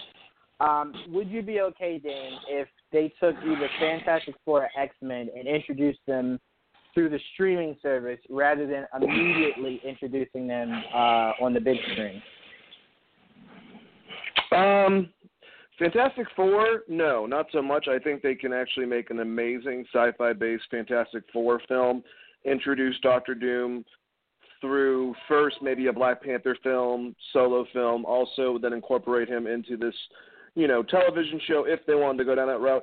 X Men, unless you're doing like an X Force or or X Factor or something something like that, uh, Gen X. Um, yeah, you could probably put it on that, or you know, but I, I, I feel like you need to put those movies, uh, especially since they've had this longevity within you know film and Fox. Uh, I would definitely take the main core X Men um, and put them on uh, what you call it, uh, the normal movies in, within the MCU. Then again, if you wanted to do like a Children of the Atom series where it incorporated a young Professor X with the main X Men and have it like set in the past, kind of fill in the dots of how mutants kind of like came into the Mhm. MCU, I could see that that Disney on a Disney uh, Plus app that would be kind of cool. But I want Wolverine. I want all of them. I want them in a movie more so. Fantastic Four. I'd like them in a film, but I could see that happening a hell of a lot more so than a popular franchise like the X Men with characters that are as rich as Wolverine, Magneto, and uh, Jean Grey or Storm. Yeah, I mean, if you're gonna take an X Men based based property, um, I would like to see maybe uh, the history of of mutants uh, through a TV show, um, like how mutants came to be. I mean, because think about it. Whenever they do introduce them, Joel was bringing up the idea of the Eternals could be a way to introduce the idea of mutants. Um, but you're gonna have to explain it, and then you're gonna have to loop in that uh, Wanda got her powers from being a mutant, not from someone taking her in a lab and creating her. Mm-hmm. Um, so it's like you have a task in front of you if you're Kevin Feige. And I believe, not with the, the main X Men team, Dane, not with the main X Men team, but I do believe that it'd be an easier story to create for a television, uh, well, not television, but through a series rather than trying to fit it all in one movie. It would just explain a lot more um, and you could dig deeper in it. But if the well, Eternals is going, now that I'm go now that I'm nerding now that I'm nerding out about it in my head, like you know, I kind of made this movie idea with the Duffer with the Duffer Brothers doing a movie. If, like I said, if you do the kid X Men like before they're older with Jean Grey, Cyclops, Iceman, Beast, and Angel with Professor X, and kind of incorporate and fill in the gaps, but then you do the movies with more the uncanny X Men, if you will, when they're in their 30s, and just have it as a past type of thing and get a whatever director, I think that would actually be pretty fucking cool. So yeah, Disney do that. Yeah, and I mean you could because Feige cool. already said all the shows uh, Marvel related are uh, connected to the past, present, and future of the actual MCU. Um, so it's not like you can't say this was them when they were young, this is them now in present day. Um, you could completely do that, and you could spin that movie with Xavier explaining why they they've uh, held themselves from the world, stuff like that. Stuff you don't necessarily want drawn out through the course of a movie, um, but through the course of the series would be a lot more acceptable. and the Duffer Brothers doing it would be freaking amazing. Um, but uh, Nick, I'll go to you. Uh, would would that be something that'd be acceptable to you? Of maybe growing stories uh, for these characters through the Disney app and then bringing them into the movie world, or do you want to see them directly? Like once you can get them and start production, make these characters into movie form. Don't waste time on on a show. I no, I mean I really like that idea. I'm glad that Dane brought it up because I kind of have the same type of idea with the fact that they're doing, um, you know, uh, uh, this this you know Loki uh, kind of mini series, and then and then doing um, you know the Vision and Scarlet Witch one. Um, like no, I mean I think it would be super cool to see um, the like sort of the history of of Charles and Magneto in that kind of format, them as young characters. Um, so like in in the distant past, uh, and then you get the the older versions of them. Um, and I and so I would have it be kind of more like that, um, which I guess is maybe a little different than Dane's final conclusion. Um, but like as far as for the movies, I would still have like the young um, X Men team and evolve them um, to you know kind of grow alongside Spider Man um, to be you know kind of your your third tier of of age range uh, for the future. So I mean, you you have your OG characters um, that have been around since Phase One.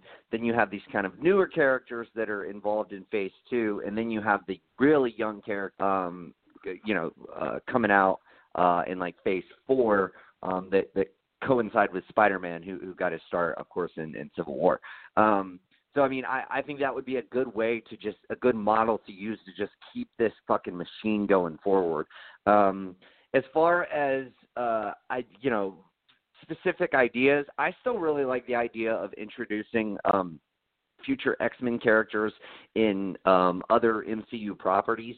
Um, like, yeah, I mean, I know I've said this before, but just like for a recap for listeners who maybe haven't heard, uh, have Storm in, in like a Black Panther movie, uh, Rogue in a Captain Marvel movie um, would you know make so much sense. Um, I still think like uh, you know a Gambit uh, with um, in, in like an Ant Man movie, although that that one might be a little more difficult. Um, but I could see um, a, a lot of various X Men uh, more side characters and side stories uh, that that would be great for this streaming service. Fantastic Four. I, I am like Dana. I do like his idea um, as far as you know. It, it could be really cool um, to have almost like a Star Trekian type show with the Fantastic Four, um, and and and I do think a show would lend itself better to that um, that sort of format. Um, but I, I think those are those are too big of characters for you to put on. I, I know they haven't had success in the past, but there is a, a I think a pathway to success, and those characters are so fucking huge in the war of comics. I think those they got to be in movies. So did the core X Men. But like, how cool would it be to have a Thieves Guild show? Like where Gambit's your main character. Um, like that would be super fucking cool. That'd be a great way to introduce Gambit. Um, so I think there's enough things out there um, that that you know they could they could certainly do and set up. Um, Joel, I know you're on board with me on this. Fucking Alpha Flight. I want to see that show. Oh yeah. That that like that would be a great Canada's fucking own. Disney Plus show. Um, and you could get like some some Wolverine cameos in there. Um, like that would be super dope. Um, so like yeah, I mean there's a lot of um, kind of side stuff that they can do um, that I think would be cool. But I think the core X Men, the core Fantastic Four, you gotta you gotta have those on the silver screen. Fair enough. I will say that the the one thing that bothers me the most about uh, the MCU not being able to have these Fox characters earlier is that um, the whole uh, registration thing uh, that Cap and Stark were fighting over would have been Yeah. a beautiful introduction to the mutant world because you would have had Yeah. these kids who are just now finding out about their powers that now have to become registered and they're like, I don't I don't want to be registered, like I don't even want these powers. Um I- go ahead, I'm sorry. I think you can still do that. I mean, I, I you wouldn't want to like you wouldn't want to like have it be too close to home, like be like rehash that story too much. Um, but I think you still could like it could be like an amendment in the Sokovia Accords and at least play a factor in one of the X Men movies. I wouldn't necessarily have it play a factor in in one of the, The- bigger scope things, but um, I, I mean I do think that could work if you want to go that route. The only reason why I say it somewhat couldn't is because after the events of Endgame, you would kind of think the government would go, no, it's probably best that we do have the Avengers like come in when they need to come in and uh Yeah. you know kind of just run themselves as they need to obviously That's a good we need point. them. Um, so I kind of think you'd want to stay away from that unless you want to go the route of Civil War in the comics and have an event like that happen um, on U.S. soil rather than overseas that caused a global uh, incident, have it be more of a U.S. issue, um, to where like maybe kids are involved or something, something on a massive scale that makes you go, these guys have to be governed. But it's hard because after Endgame, I think these characters are going to be revered as heroes amongst the world. So it'll be hard for them to then go, all of them are bad. Like we got to get rid of all of them because you've already kind of went through that with the Sokovia Accord. So it's difficult. It's a little difficult to do now, not impossible. So if that's what you're saying, Nick, that it's not impossible, I agree with you, but it's just difficult because like there's too much uh ground that's already been laid with that same story. So I don't know. Sure. Well, Um, and why would you want to rehash an old story when there's just so many that you haven't even touched yet? So Right, exactly, exactly. Um, Joe, oh, I will say though, if you do do an X Men versus uh, Avengers, you could have the X Men be a group of uh, heroes that want to remain ungoverned, in the sense of they literally they don't even answer to the Avengers. Like the Avengers are like, hold on, like you know, introduce yourself, like who are you? And they're like, no, no, no, screw you, like we do what we want. And then that's what uh, the rift between the two of those teams are, um, is that Could they work. feel as though that uh, they don't answer to anyone, and that's the problem. you at least have to answer Yeah. to the Avengers. Um, so that'd be a really interesting story to, to go with. But Joel, um, what are your thoughts, man? Like, should should some of the, the groundwork be laid through the the Disney streaming service that we know connects to the MCU, or should these characters go right to the big screen? Well, the main one should definitely go right to the big screen. I mean, I think Marvel Studios has a uh, has a, a agenda. I think they want to prove a point and say, well, we can make the Fantastic Four. I don't know about you guys. You guys tried, but we can. And I think it's just a point they're gonna have, they want to make, and they'll definitely go out there and make their Fantastic Four movie. The X Men movies. Uh, X Men is different. I think it's a great platform for them to expand upon because I think the Disney Plus gives them an opportunity to to use characters or, or explain things that you know you probably won't have enough time to explain in the movies.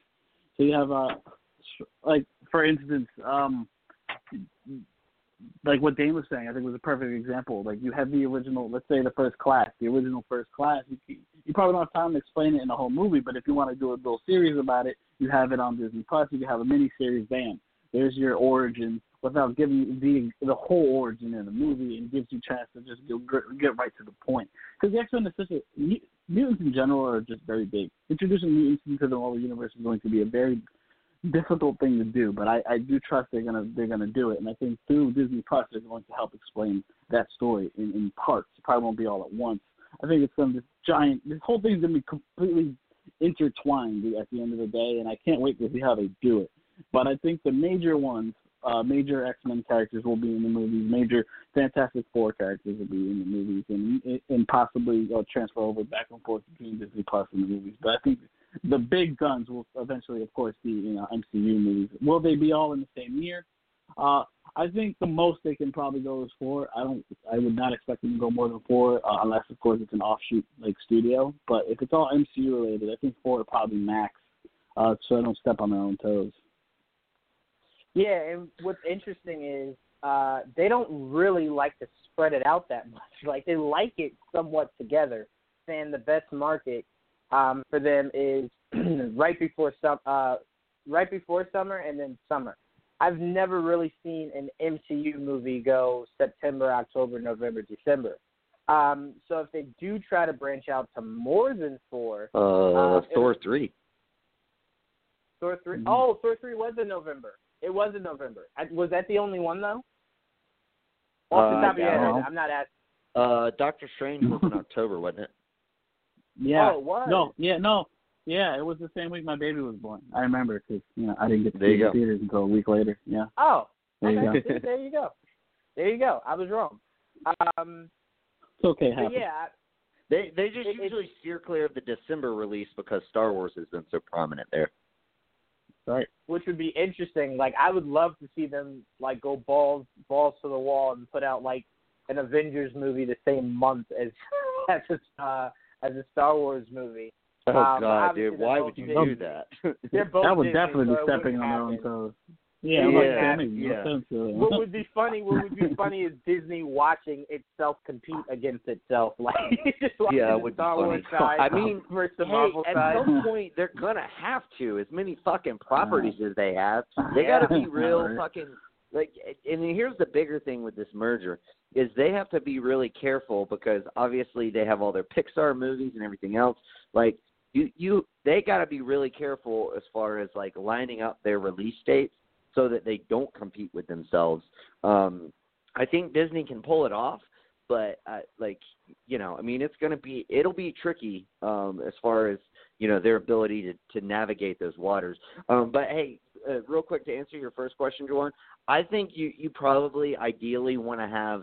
Let's say you release an X Men movie every two years, um, ish, two and a half maybe, um, and then you do a Fantastic Four movie um, around the same time.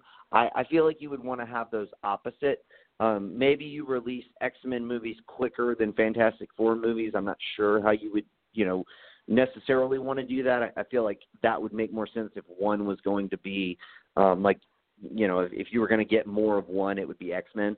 Um, but I, I, I don't think you would necessarily want to have those movies drop in the same year. I think you would want to have those alternate. Right. Fair enough. Uh, excuse me. All right, let's move on to a topic that I I, I can't stop laughing about because it's, it's just ridiculous.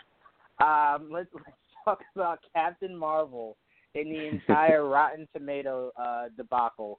Uh, Joel, I kind of touched on this in the pre-show w- with the guys, but uh, I'm pretty sure you know the exact story of, of exactly what, what went on. So kind of walk us through this debacle uh, and this conspiracy theory that DC fans are throwing out, and then just kind of give me your take on on whether it matters or, or if it's just something that's just like a whatever. Well, it's not whatever. I think it's it's absolutely ridiculous what's been going on with that. Um, they actually had to make an adjustment. Rotten Tomatoes actually had to make a move because of how stupid this thing is getting. Um, apparently, a lot of fans, uh, angry people.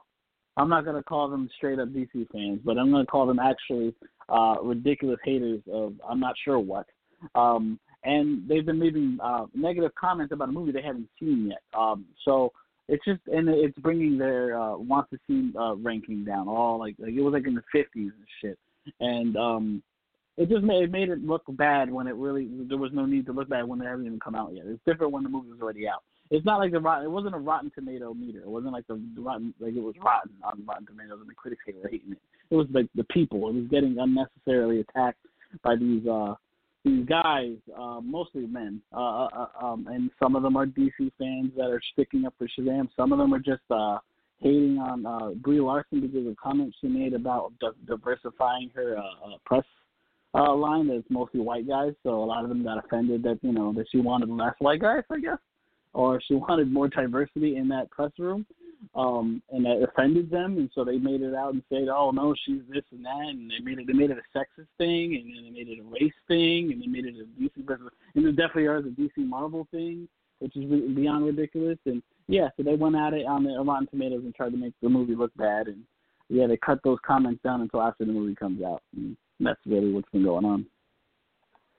Yeah, I mean the, the the biggest thing that I think she said, we don't really need to get into it, but I think she said that put the world into like a tailspin was that um she was speaking on someone was asking her about like um I guess diversity with within films and I guess like understanding and she was saying like a wrinkle in time like, you know, I, I don't really want you know, a forty year old white guy like telling me about that movie. Like I want a young African American around like fifteen. Like I want to hear her uh a movie like that. Which I mean, on on the face value of it, it's like could have maybe said that a little cleaner. Um, but I I Yeah. somewhat get where she's coming from. But you could have cleaned it up a, Yeah. a, a lot more. But I get it. I get it. Like to me, if someone came and said they didn't like um boys uh boys in the hood, and then I asked them like, "Have you ever lived in the hood?" No. I could get how you didn't like that movie. Like I could get how you didn't understand it to where it catered to you. Um, so like I said, on face value, clean it up a little bit. But if that's how you strongly feel, and you're willing to take the backlash, she was even saying she doesn't even pay attention to like what anyone on the internet is saying. So if you have the strength to do that, more power to you. But I do get some people in the sense of you could have cleaned it up a little bit, but I do get Sure. it. Um, Nick, what, what are your thoughts on everything going on with the whole Rotten Tomato fan base, Brie Larson Yeah. uh, thing that's going on? Well, I think that the important thing to to note here is that the movie is tracking incredible pre-sales. It's between a 100 and a 120 million dollar uh projected pre-sale right now. Um that's really fucking good. that's higher than Wonder Woman. Um y- you know, that's uh you know, on par with Aquaman. Um it's it's doing very very well. It's it's not quite Black Panther numbers and it's certainly not Infinity War numbers, but it's doing very well. Um, so I don't think that anybody's really worried about this movie um, not doing well in the box office. And you know what? Like, here's the thing. Like, and and I've said this before. Um, the most outspoken people, especially on social media, are usually a minority, and we try to we we we act like they're some kind of majority, um, and it's just not the case um they're like they're usually not and and the pre-sales of this movie kind of um would lead you to believe that they're not um but you know we still have to talk about it because it is a thing um but yeah i mean it, it it's stupid the the whole marvel dc element is stupid um Yeah. the, the whole like white males thinking they're Yeah. somehow like treated unfairly is stupid Right. um, like it, it, and all of that to me is just stupid. so like that's what that's what I chalk this up to in general is just it's all fucking stupid. Like you know, Yeah. and and not to get too political for the sake of like Dane not getting mad at me more so than anything. Um, but uh I will say this, like for for like people who are- you know are the type of people who say uh like you know white men have it like so bad as far as like social media and everything are also the same people to say like um everybody should stop trying to play the victim. It's like well if if you don't want people to play a victim then don't fucking play a victim. Like it's just plain and simple bro. Um so yeah um but yeah i mean i think it's just it, it's all stupid and this movie's probably going to be really good because marvel has a track record uh for making good movies um and you know it's going to do well at the box office because marvel has a good track record of doing well at the box office so it's it's really a non-story Very true, Dane. I will go to you, my brother. Uh, what are your thoughts on this whole circus around this movie? Excuse me, and what you was saying about the. Oh, go ahead. wow. It's, it's it's a lovely, lovely thing. It's uh, it's fun to see. Just oh my God, just how pissy and, and and sad people are, and how a large chunk of them have to just be so just angry and I don't know. I I feel like there's things that people can do out there. And and, and I, I agree. You know, Nick. Usually I say like let's not bring up political based stuff, but I I agree with you with everything. I mean, who gives a shit if she made a comment about diversifying the press? Uh, you know, right I, I I get it. I get it. You know, yeah, it doesn't help probably situations at all. Like you know, us distancing our, uh, ourselves just as individuals and not trying to figure out that that's what we are. But at the same time, she made a comment. She knew that there was probably going to be a backlash, and she didn't give a shit. And I actually appreciate people that do that, that have the balls to like step up when it comes to that, because it, there is going to be backlash. And I'm glad Zach Levi because it's become Captain Marvel versus Captain Marvel. Stupid as Yes. shit. I'm just, I can't. When I was younger and I was in high school, when I got to talk about that type of concept, it was so much fun. And you were talking about two comic characters that be called Captain Marvel, squaring and stuff like that. And now it's a thing between two groups. One that's basically like the emo, angsty, like babies, basically, and there's the pissy ones that were, you know, just, just angsty, and the other ones are kind of like bullyish, preppy, almost with the Marvel fans. I mean, these the people that try to talk on behalf of the majority for any group are assholes usually. Usually Mhm. Yeah. to be about it, and it it gets me all the time. It bothers the shit out of me, but at the end of the day, you got to get past that. And if these people want to be outraged because that's the fucking culture we're a part of now, let them be outraged because they're probably the most ignorant when it comes to it within any situation like this. So I don't.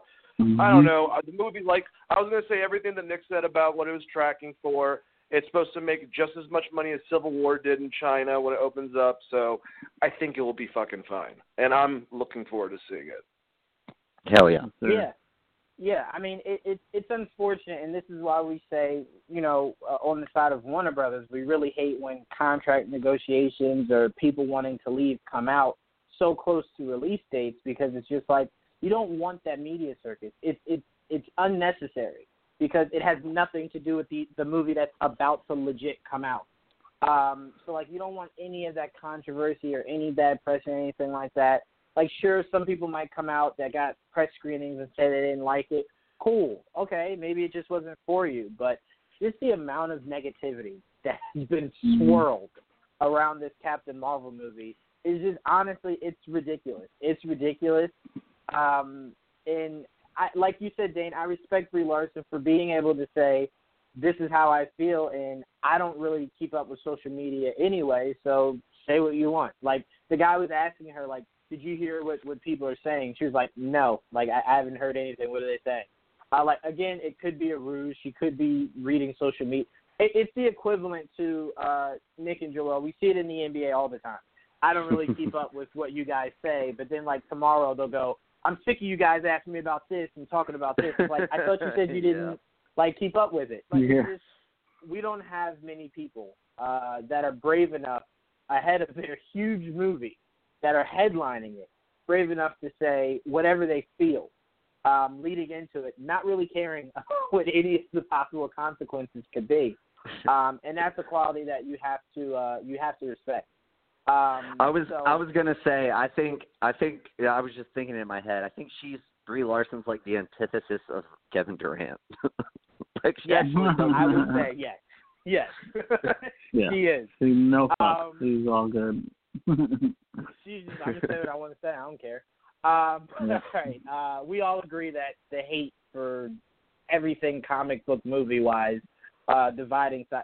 I really would like for Marvel and DC fans to realize like you're becoming almost, even though it's just purely over the internet, becoming almost as bad as East Coast West Coast beef. Like that, you're becoming Yeah. that in the sense of it it's is. like it is just it's like okay to have two really good rappers. Like it's really okay. And the thing that didn't make the most sense was Tupac, I believe, w- w- it wasn't even from the West Coast. So it was like No, he he was was from claiming New that. the No, West no, he's Coast. not. So it was just like your beef made no sense. Like it made Yeah. none whatsoever. I so I want to take two minutes for just just guys if you're listening out there and you just feel a little bit angry and a little bit of if if what we're saying is is is going the opposite way just just breathe calmly and just just realize to yourself just one thing. There's a lot of the fucking people out there you know. It's okay. Let them fucking have some goddamn fun too all right?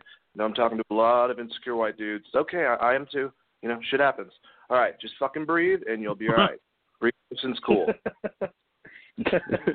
Amen to that. Amen to that. Let's let's get into our last topic. I want to keep this one somewhat quick, so I'm going to two two side this. Uh, according to Collider, Oscar winner Remy Malek, I could be saying his name wrong. Nick usually always lets me know. Um, Remy Malek Not bad. is in talks. The talks could have been finalized by now, obviously from when the report first came out, but is in talks to join Bond 25 as the main villain, and also Lupita Nyong'o is eyed to play the Nyong'o. Bond girl. Okay, jeez. all right, all right. i thought you nailed it man i'm scared Lupita, um, is being eyed to play uh, a Bond girl. Uh, which casting stands out to you or excites you more? I'll ask, and I'll start with you, Dane. I mean, honestly, both. I, Remy's coming off of an Oscar win uh, from playing Freddie Mercury. Uh, I think that's awesome that he he be playing the villain, you know, or he's playing the main villain, I should say. I think that he could really sink his teeth into him. I don't know for Mr. Uh, yeah, Mr. Robot, which I think if I had that perspective in mind, I would also be able to see him more as a villain. I guess that's more close to at least the hmm. James Bond material. But Lupita, I mean, she's amazing. Whatever you put her in, she's going to be great. She's gorgeous. So, yeah, her being the Bond girl this time around, I think is a really, really cool choice. And she is an excellent actress. So she's not going to suck. She'll bring her A game. They both will. Absolutely, and I like the idea of Remy playing uh, a more maybe maybe again I, I don't know this, but more of a, a psychological villain um, in the sense of uh, he's just setting events up, um, kind of like what Christoph Waltz was to a degree um, in, in his role in- in that James Bond movie. I kind of like that idea. Kind of like the the Batman aspect. I like when you make Batman or James Bond have to think, and it's not just all right, he's just gonna punch like thirty people in the face and then we're gonna we're gonna roll end credits. Like, no, I want it to be something that kind of makes him think more than just throw his fist. Um, but Nick, uh, what are your thoughts on, on the two castings? Which one do you enjoy? Uh, are you excited for more? Yeah, I'm like Dane. I, I love both of them, but I'm definitely more excited for for Remy Malek. I think that I, it's been a long time uh since I've like really loved a Bond villain. Um, like uh, honestly, like even Javier Bardem, he gets a lot of praise. He just didn't his his character just didn't quite do it for me. I I love the movie.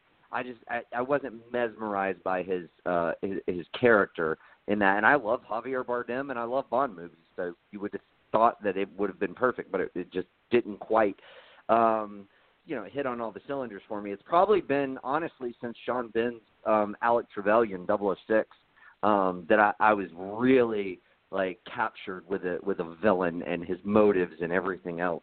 Um uh and and honestly I think part of what Javier Bardem's thing was was like he was kind of uh, in a way like a rehash of 006. Um yeah, yeah, at least it, there were some similar elements going on there.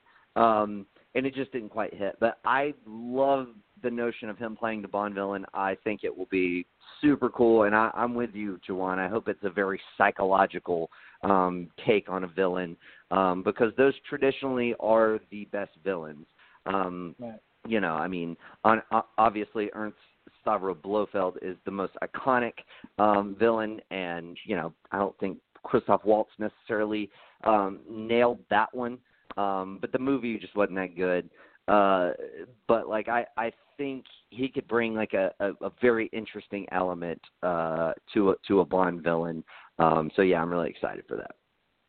Yeah, I, I personally uh, was blown. Let me not say blown away. I really enjoyed Mad Mickles, uh, Mad Mikkelsen. Yes, I Why did. is such a tongue yes. twister to me?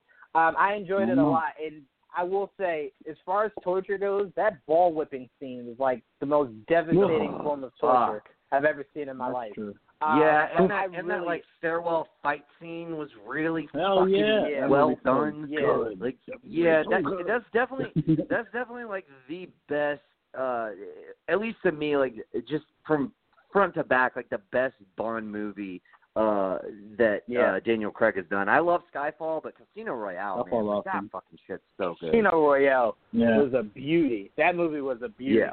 Um, but Joel, I'll pass it over to you. What are your thoughts on the two castings, and who are you more excited about? Uh, I'm excited for both. Uh, I, I really can't wait to see. I, I hope it becomes official. I'd love to see both in the movie in some capacity. Uh, Ryan Malek is a man on the rise, man. I, I have watched uh, Mr. Robot, and he's really good in that. He was great in fucking uh, Bohemian Rhapsody, and I'm not sure what his villain would be like, but uh, he can pull it off. The guy has a creepy look to his face, so as long as the creepy look is there, he can definitely pull it off. Yeah, No, he's got he bug eyes like a motherfucker, yo. Like Yeah, he looks at you weird. I'm like, oh, I'm a little creeped out. I'm not gonna lie, he scares me a little bit. Um, but I'm not sure what his villain is, or like if it is psychological, cool, he'll pull it off. I have no, I have no worries if Rami gets it. You know, um, I just want to be good because you know um, the last one I enjoyed the last one. I didn't hate it. My least favorite one uh, of the Daniel Craig James Bond movies is probably Quantum of Solace. Uh, it's probably because it was boring more than anything. But Mhm. um, spectre but Spe- I like Spectre. I don't know. I didn't bother me. Yeah, I didn't really like of it. I, I, like, i actually I think quantum of Spectre. Um, solace is underrated but that'll be a debate for Yeah. another time Sure. yeah, I that'll be gotta a watch debate for another time. Right, uh, but I, I really, really just want this one because if you if you say you consider Spectre not as a good one, uh, then that means you're due for a good one. So you're good, bad, good, bad. So this- they're, they're due for a good movie. So this one should be that one. Yeah, absolutely. Absolutely. All right, I want to do a yay or nay on this on this other topic because we have a little bit of time. Just a yay or nay from everyone. Um, Jordan Peele's Candyman cast, Aquaman villain Yahya Yay! Abdul Mateen the second. Um, all right, Jesus. Okay, uh, Dame, yay or nay? Nay. all right, Nick, yay or nay? Nay, I, I I didn't really like his performance in Aquaman, but I you know it's a trepidatious nay. Like I think he could be okay. Okay, fair enough. Um, and Joel, you've made your your view very clear. Uh, I enjoy I enjoy it a lot more knowing that we've met Tony Todd, um, and he's as creepy uh, in a good way as you would imagine. Um, Is he Remy Yeah, Malek I'll creepy? no, not that creepy. Tony He's Todd has definitely a creepy face. I've never heard someone gonna say say- someone had a creepy I- face, but okay. I was I was gonna say man. Remy Malek is like is like the pretty pretty boy non-white version of Steve Buscemi. Like something about him. Like you just look Yeah. at his face and you're like, no, yeah, dude, pretty something pretty right. Buscemi. I can Pretty definitely funny. see that. He looks like I that one can dude definitely from see that. the David Selena Gomez kind of. Just kind of weird He looks what? The the dude from SNL that dated Selena Gomez. I forgot what the fuck his name is. I don't Oh, know. I know what you're talking about. He Uh, does look like yeah. that. Oh, fuck. He does He looks like he has like no race whatsoever. He's a mix of everything all together in one. Yeah, Kinda yeah, yeah. I can't remember his name. So, Steve like, Buscemi, Shane- what the fuck? Good way to end So the show. Bill. Well, I- he's I'll like say this. chicken sandwich. I'll say this. Thanks to Joel, we can we can almost guarantee Remy Malek will never be on this show. So thank you for that. Hey man, I, I'm a fan of, of. I'm a big fan of Remy Malek. Big I'm fan. a big fan. You know what? Just don't Joel? look at me, bro. Don't look at me. want to hold. I want to hold your feet to the fire. I want, if we get him in an interview, I want you to start it by saying, "Listen, I am a huge fan of yours. Your face is super creepy, but I am a huge fan." All right, let's get right Don't into the interview. As long as I don't gotta make eye contact, I'm good. no, you can just tell them the events of Bird Box are happening, so you can cover your eyes. There you go. But anyway, I want to thank I want to thank the returning Dane. I want to thank Nick, and I want to thank Joel. Thank you guys for joining uh, another week of Geek Vibes Live. Make sure, audience, you guys stay tuned for Tia's top ten of American God moments from season one. Uh, for us awaiting season two. Also, Full Court Press this week and Rec Alliance. Both shows are going to have so much to talk about. So please do not miss out. And stay tuned because next Friday, me and Mike will be doing uh, Geeks Against the Grain for The Last Jedi. If you guys heard our BVS, you know Oh, Last snap. Jedi is going to get very heated. Um, so make sure you guys tune in for Oh, that. God, yes, It's going to be a it is. Join me. bloodbath. Um, I might so have to. I might for have to jump in on that one just to make sure, like, the point is cemented home that it's a it's a fucking good movie. Absolutely, because Mike said he's going to destroy it. Um, but thank you Oh, guys. oh, for Oh, bring it is on. Kanan gonna you- be on? You gotta put Calling Kanan on out, there son. too. I don't think Kanan's going to be on, but we'll we'll see. We'll see if he decides to to come on. Um, I will but whoop thank- Kanan's ass too. Thank you guys again. And I think the show already ended, but I'm still going to say we'll see you next week, same time, same place. Peace. Peace.